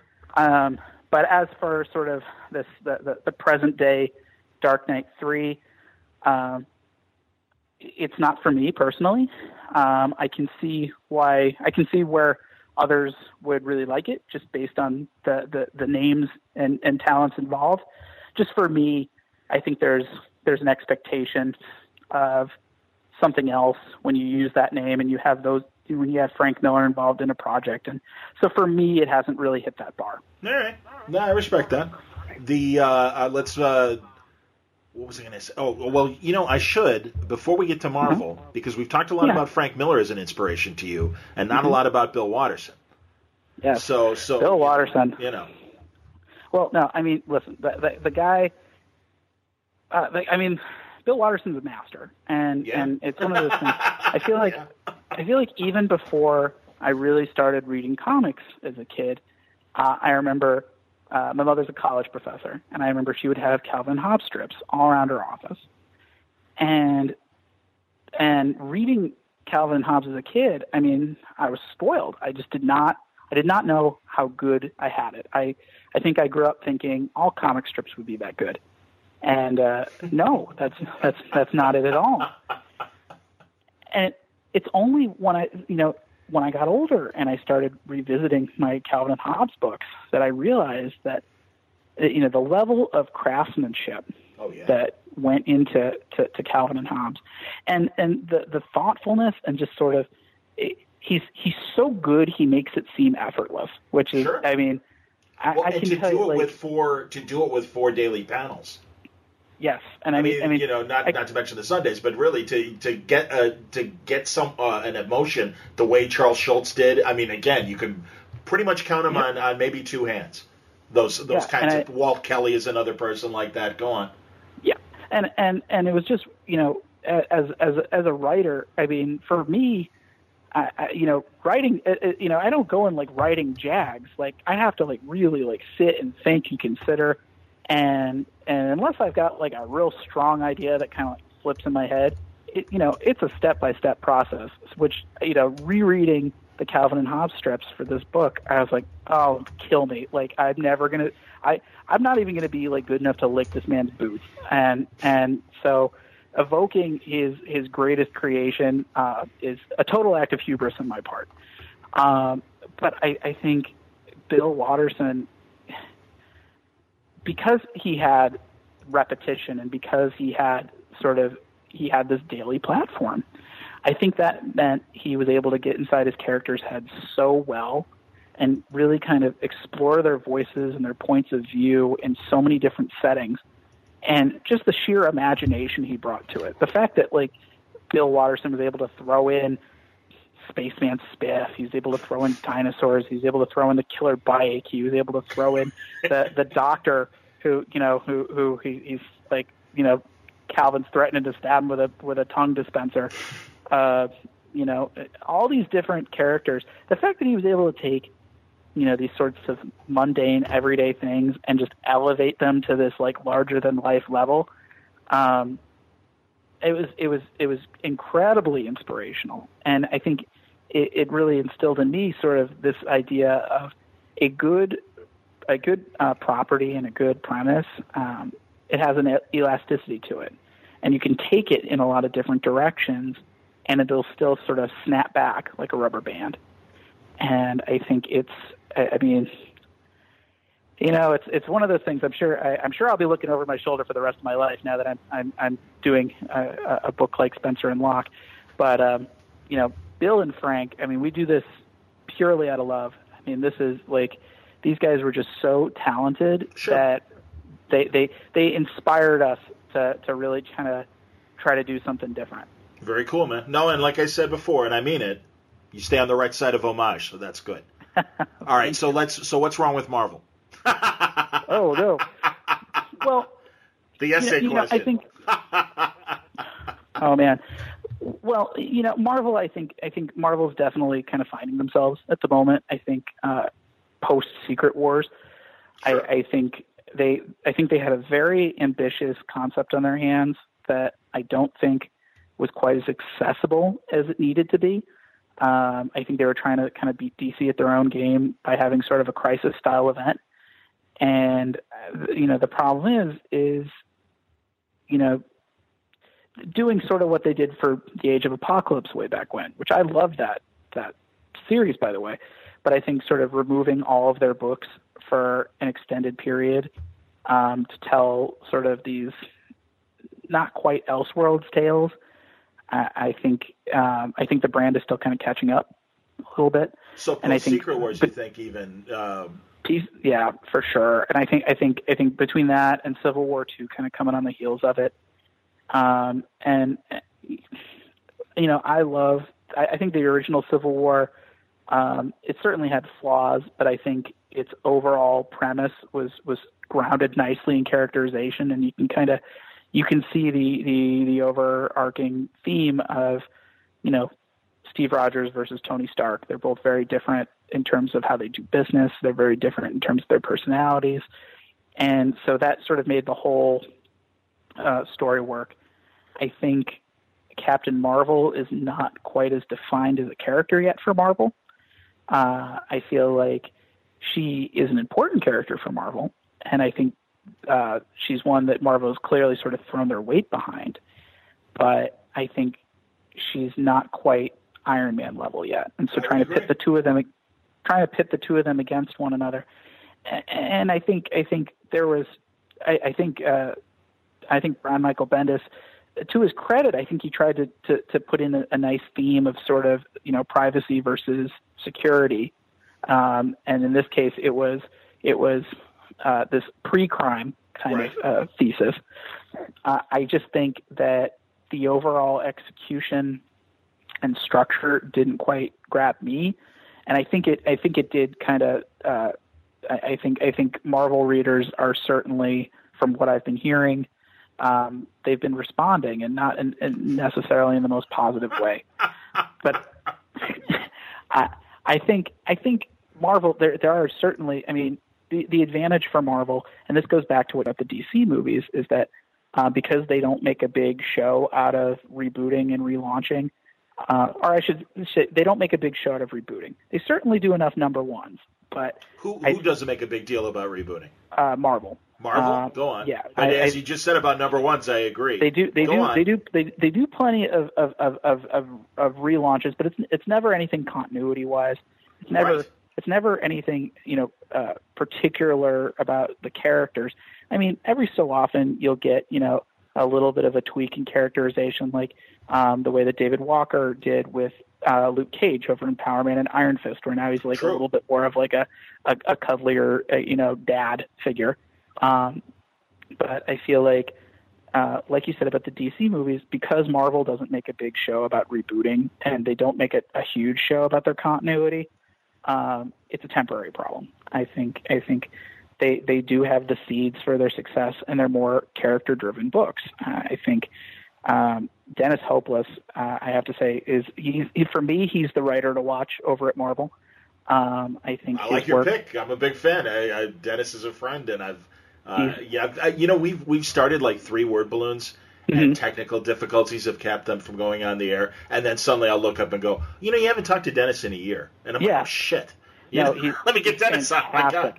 His, Yeah, his work on no, um, he's a smart dude. Smart his dude. work on Spider Woman has been has been really strong, and honestly, I love his work on All New X Men. I think I think it's such a humane way to look at these teen characters, particularly Iceman and his coming out story.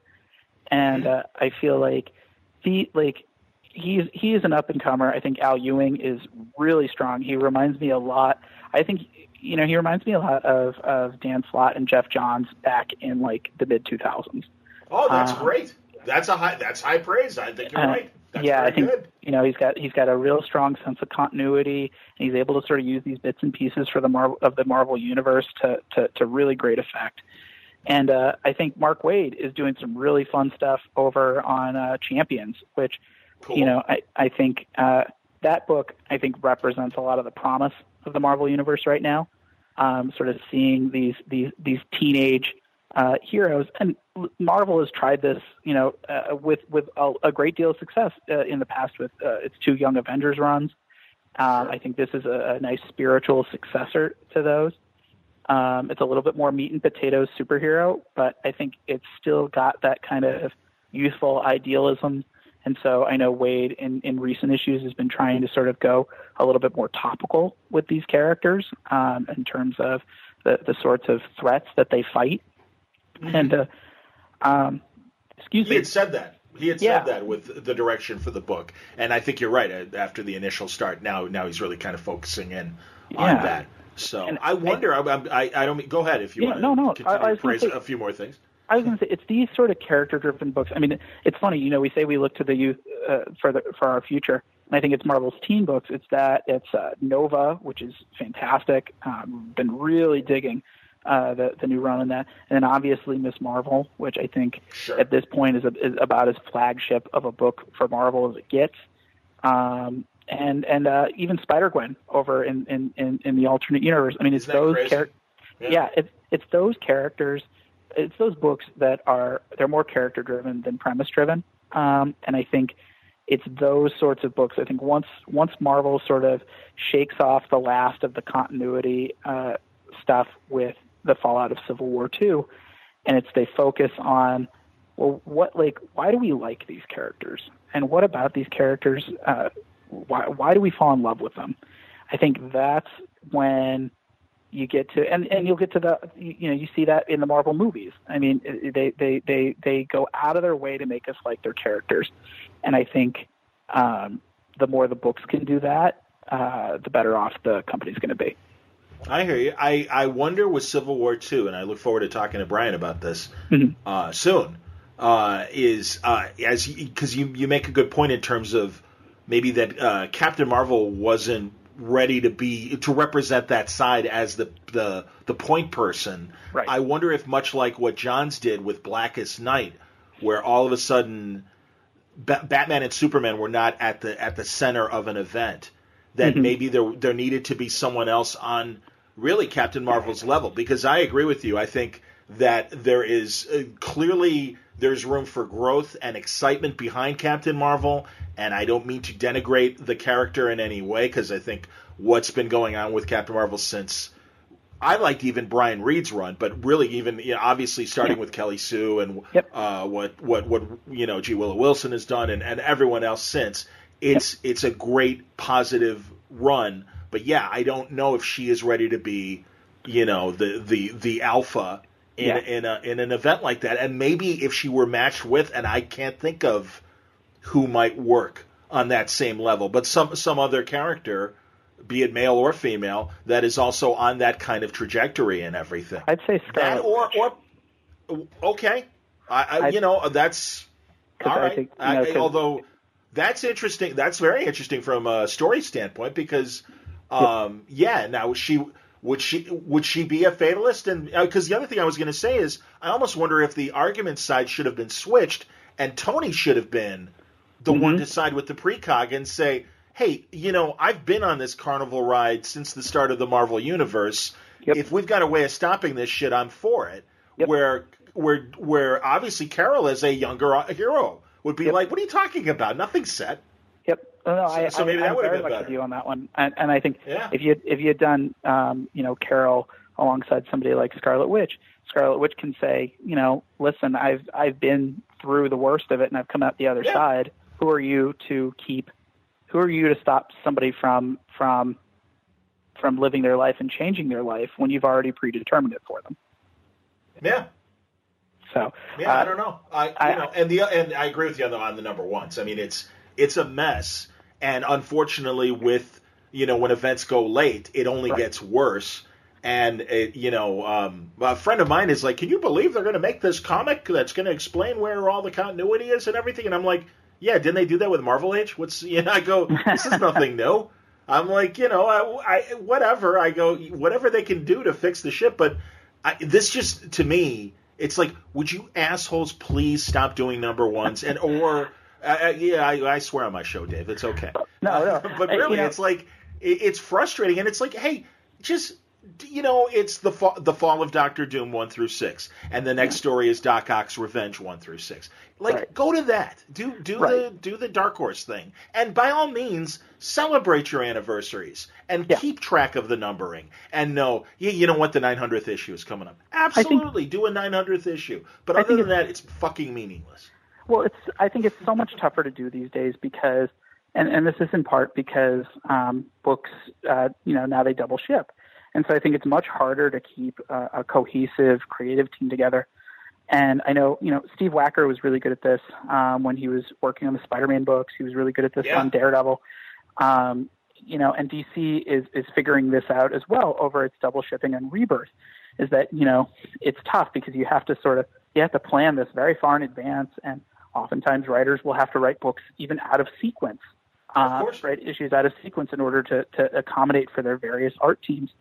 Um, but I think it, it winds up um, because it's harder to have a more stable creative team, particularly in terms of the art, that I think it's it's much harder to sort of get that track record going to really build up to these big anniversary issues like you're talking about. Because for every writer out there who has a landmark long run in a book, like Dan Slott on Spider Man, Geoff Johns on Green Lantern, Grant Morrison on Batman or X Men or JLA, um, you know, you have plenty of other books where the art the art team might not be consistent. It might not even be consistent in terms of style. And unless you're really writing to account for that, um, I feel like uh, this is this is sort of a big throwback. But um, Will Moss was the editor on Thunder Agents when Nick Spencer wrote mm-hmm. it. And what he did, and I thought it was very interesting, was uh, Nick wrote his scripts with the idea that there were going to be guest artists coming in. Mm-hmm. And so with that in mind, you were able to sort of the reader would sort of understand, oh, this is the reason why the art is switching mid issue, but it makes sense from a story perspective, as opposed to, you know, telling a six part six part story where you're going to have two or three different artists and they're going to be alternating from issue to issue.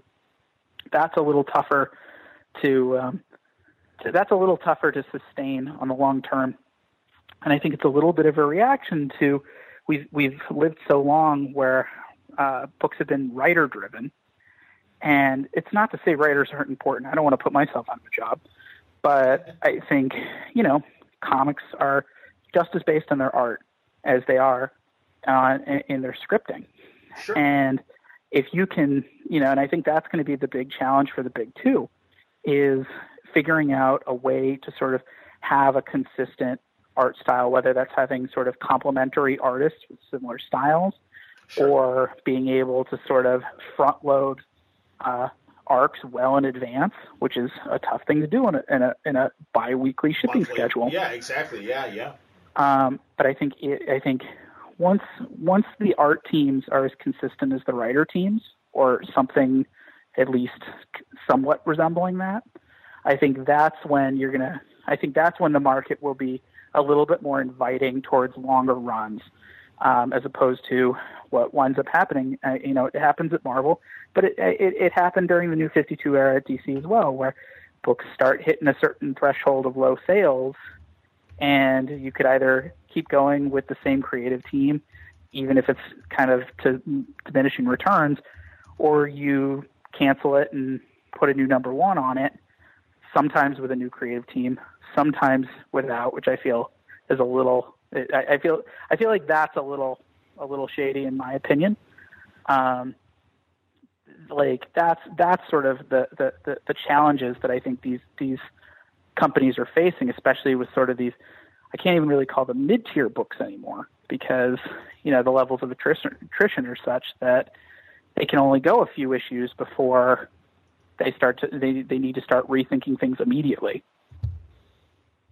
it'll be uh, it'll be interesting how it shakes out. But uh, yeah, it's uh, I, I and and I, I, agree with you that ultimately too Marvel will write its own ship as far as that goes. But yeah. Uh, And I think you know it's been it's been interesting. I mean, going back a little bit, you know, because we only talked about DC Rebirth a little bit, but I think you know DC is doing that on a conceptual basis. Um, I think they're they're trying to, to they and I think to, to, to most mostly success, you know, writing writing the ship in terms of bringing everything back to the characters. Um, mm-hmm. I think now their big challenge, and you know, it makes sense having come from where they've come from. Now that they've sort of got their their their characters a little bit more uh, more fleshed out. Um, now it's it's a matter of sort of getting the art as consistent as the writing, um, and I think I think they are you know it's they've got a tough scheduling thing to figure out. And but you see books like Detective Comics, for example, um, James Tynion and Eddy Barrows. I mean, like Eddy Barrows. So who? Yeah. So who's Eddy's? Yeah, who's Eddy's alternate? Eddy's alternate is um, Alvaro. I gotta look this up. Um, because I immediately thought of as you're looking Alvaro. it up, his, his name's Alvaro Martinez. Okay. And you know the the thing is is um, Eddy and Alvaro, th- their styles are not particularly similar, but okay. the way that they've they've they've done it is they they've alternated the schedules as such where you're you're you're not really losing Eddy um, when like he's in the middle of something big.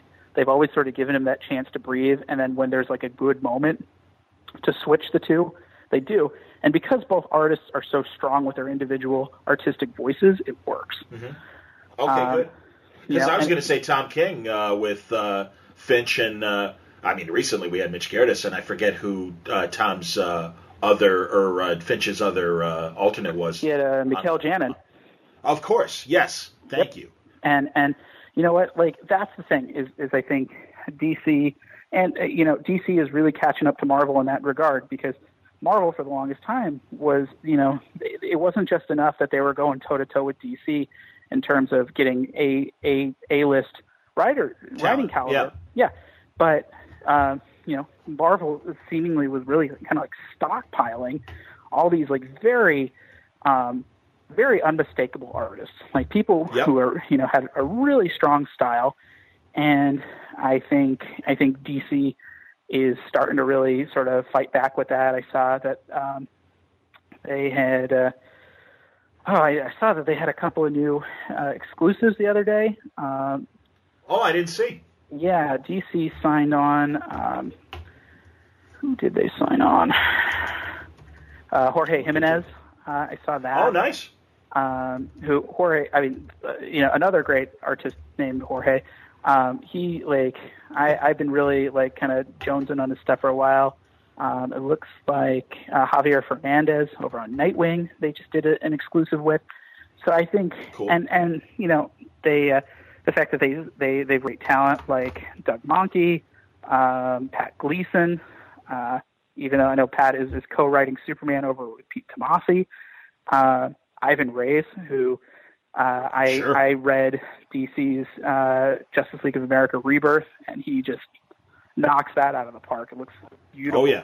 And so I think I think now that DC is sort of uh, pivoted back in terms of uh, finding who its characters are again, and sort of taking a stronger angle on characters that I think had been flagging in recent years. Um, I think there, I think that's going to be the next big challenge is uh, who are who are who's the DC artists of the future? Who are who you know to to, to steal from Marvel? Who who's DC's young guns? And I think uh, as DC finds that uh, from a variety of different places, whether it's from Image, whether it's from Valiant, whether it's from uh, Boom or Dynamite, um, I think you know by by hook or by crook, however they're going to get them, um, I think that is going to that's what that's when that's when all cylinders are going to be firing. I think. Very cool. Yeah, we'll see. It's uh, you know, like I said, I, I uh, b- both both houses have uh, their issues to resolve, and I think DC got to jump on things last May yep. with Rebirth, and now it's Marvel's turn to kind of you know fix things, and I think they will. Yeah, and and, and like uh, obviously, and like you know. like we were saying earlier, you know, so much of this is based on cycles And the thing the thing is is Marvel and DC have lived and survived as long as they have because of, of the strength of their characters and the strength of their of the creative teams behind them. And I think you know, there's always going to be shakeups, whether it's on the heels of an event or whether it's a company trying to sort of fine tune what their voice is and figure, you know, sort of remind people why people love that company in the first place. But I think ultimately, you know, it's it's very easy to to to wax catastrophic about the big two. And and and yeah. and I think I think it's one of those things. Uh, you know, the, the the strengths of those companies are obvious and apparent, and they're not going away. Um, it, right. And and yeah, you know, it's it's it's ironic to be talking about companies that big and that established as having growing pains. But I think, you know, I, I think I think they're they are always going to be the uh, the standard bearers um, in a way that you know some of you know some of the other publishers because they don't have that history and they don't have that cachet. They're not going to be. Um, and I think you know there there there's always going to be warts to, to to the big two and their products, but I think sure. Uh, you know in certain ways I actually feel really hopeful, and I feel like we're really on an upswing, and I think things are just you know the the, the best is yet to come, and I have to say as as a comics fan, as a superhero fan, um, that feels really good to say. There you go, man. And I would agree. And I think, uh, yeah, I mean, you know, you, you try things. Ultimately, these guys try things. And again, because of the monthly schedules, even a bi monthly schedule, you can only do so many stories per year with each character. Yep. And you're you're kind of you know uh, stuck with the the partner you've chosen as far as the creatives to to move on as a company. And you know again they can't they can't spin on a dime but ultimately they'll right the ships. And I agree. I I'm, I am very optimistic as uh, you know somebody 20 years down the line from you. I, uh, I I think you know literally. No honestly and I do. I appreciate uh, that perspective. And I think your your World War II perspective is very interesting in terms of uh, specifically you know what worked and what didn't work in Cap mm-hmm. and uh, the first Avenger and I I do think that going back to that Wonder Woman movie um, that's going to be a very interesting challenge because I do think World War One is even more removed yep. Uh, than World and it is such a more bleak yep. war than World War II was. Not to mitigate no. the horrors of any war, but but knowing you know what we do about World War One and really just how they fought it and how it was, it's going to be very interesting to put Wonder Woman in that um in, in that For world sure. as opposed to the World War II world. It's a that's that's very ambitious and it's very different, and uh, we'll see we'll see how it pans out. But David. I, I appreciate the, the, talk. I think we uh, I think we did, I think oh. we did good, and I think uh, people should uh, absolutely check out Spencer and Locke. Go to the uh, Facebook page for Spencer and Locke for the easiest access to uh, to the six page preview. But I really do think you'll get a good feel for uh, what what the guys well, are thank doing. Thank you so much for your time, John. We really appreciate it. And yeah, everybody just feel free to pre-order our book. Uh, again, the pre-order code is Feb17 1047. You can call your local comic shops and they will gladly uh, pre order it for you. Excellent. And uh, anything uh, on the horizon for uh, Newsarama? Are you uh, steeped in uh, comic book writing mode I right am now? steeped in comic book writing mode. Ask me, ask me again in a month when I've uh, woken up from this publicity coma, and uh, I've got a few other irons in the fire, um, a few other projects that I'm really excited to cool. keep developing. And as soon as uh, as soon as we have a publisher behind them, uh, I will be excited to tell everybody. Excellent, man. Please come back and uh, congrats on uh, Spencer and Locke to of you. Of course. Thank you so much, man. Have a great night. David Pepose. Make sure you check out Spencer and Locke from Action Lab. Uh, again, I really enjoyed that first issue. Check out the six page preview on the Spencer and Locke page at facebook.com, and uh, they will give you other links as well. But uh, really, order this book. It's a lot of fun. And as I always say, if, uh, if they're on Word Balloon, I like it. It's that simple. You know, I don't I don't get into reviews or things like that. I pretty much have the guests on uh, that represent the products that I like. And uh, what uh, the guys did with Spencer and Locke is a prime example of that. Check it out for yourself. Thanks again for listening to today's Word Balloon. It's brought to you by InStock Trades at InStockTrades.com. Uh, there's some really neat stuff out this uh, month from In Stock Trades. It's Black History Month, and Ron Wimberly has a very cool hardcover that he's created called Black History in its own words. 42% off for this image book. It's uh, $9.85. You can also get uh, Empress from Stuart Immonen and Mark uh, Millar. And it's uh, great to see them back together again on a very cool creator owned book. Uh, this is, is this through Icon? I think this is through Icon. Empress Volume 1 is 42% off. It's just $14.49.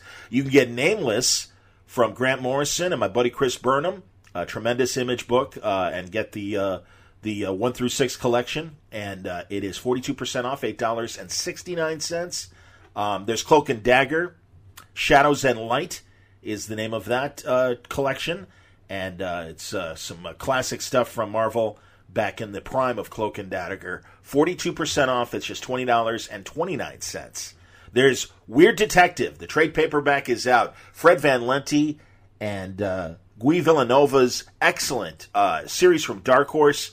Um, I certainly hope there's more. It, it starts off great, and uh, this is, collects uh, the first arc one through five, but uh, really harkens back to uh, the fun pulp magazines of you know the prime of the of the 30s and 40s, and it's a great mashup of uh, horror pulp and detective pulp in Weird Detective from uh, Guy uh, Vilanova and Fred Van Lente.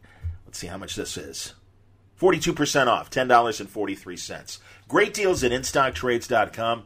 I'm telling you, you're going to go to the site and find books and say, holy cow, I can afford even more with these prices. Great stuff waiting for you at InStockTrades.com. Thanks again for listening to Word Balloon today. Thank you, League of Word Balloon listeners, for your continued support. Um, man, some big activity is coming up. I should let you know in about a month, I will be in Salt Lake City. It's the first time I've ever gone to Utah. I am really excited because I've never been to Utah and I am I am interested in the city. I had a chance in the 90s when the Bulls were playing the Jazz in the NBA finals and and I wasn't able to go. So 20 years later, I finally get to go to Utah for the uh, FanX, part of the uh, Salt Lake City Con. But uh, it's their spring show, FanX. Really excited. My buddy Marty Pasko is going to be there. Marv Wolfman is going to be there. Lots of really interesting uh, celebrities. Uh, Nerd, Nerd, Nerd, Nerd Am I saying that right? Heidi MacDonald? I forget how she says it, but um, yeah, it's going to be a lot of fun uh, from the TV and movie people that are going to be there, and also uh, the comic book people that are going to be there. More information on that as I find out, because I'm not even sure how many panels I'm doing and which panels I'm specifically doing. I put in for five. I have a feeling I'll be doing the, the Marv Wolfman spotlight, which I'm really looking forward to. I haven't talked to Marv uh, in an interview capacity really since our only interview, uh, God, 12 years ago. It was, I think, in the first year of Word Balloon or the second year of Word Balloon. And um, this is going to be a lot of fun. I saw him in San Diego. And I said, you know, Marv, if you want to come back. And he said, ah, you know, I don't know if podcasts are really my thing. And uh, that's fine. But I know he's comfortable in a panel capacity doing interviews. So this is going to be great. But I, have really enjoyed some of the things that uh, Marv has done in the last couple years. He did a Suicide Squad book that was really, really good, and you should seek it out. A novel. Um, his novels are terrific, and you know I always love a good comic book novel because it feels like a deep cut, and you get I think more inside a character's mind in a novel because of the length of it as opposed to the brevity of a of a single issue of a comic.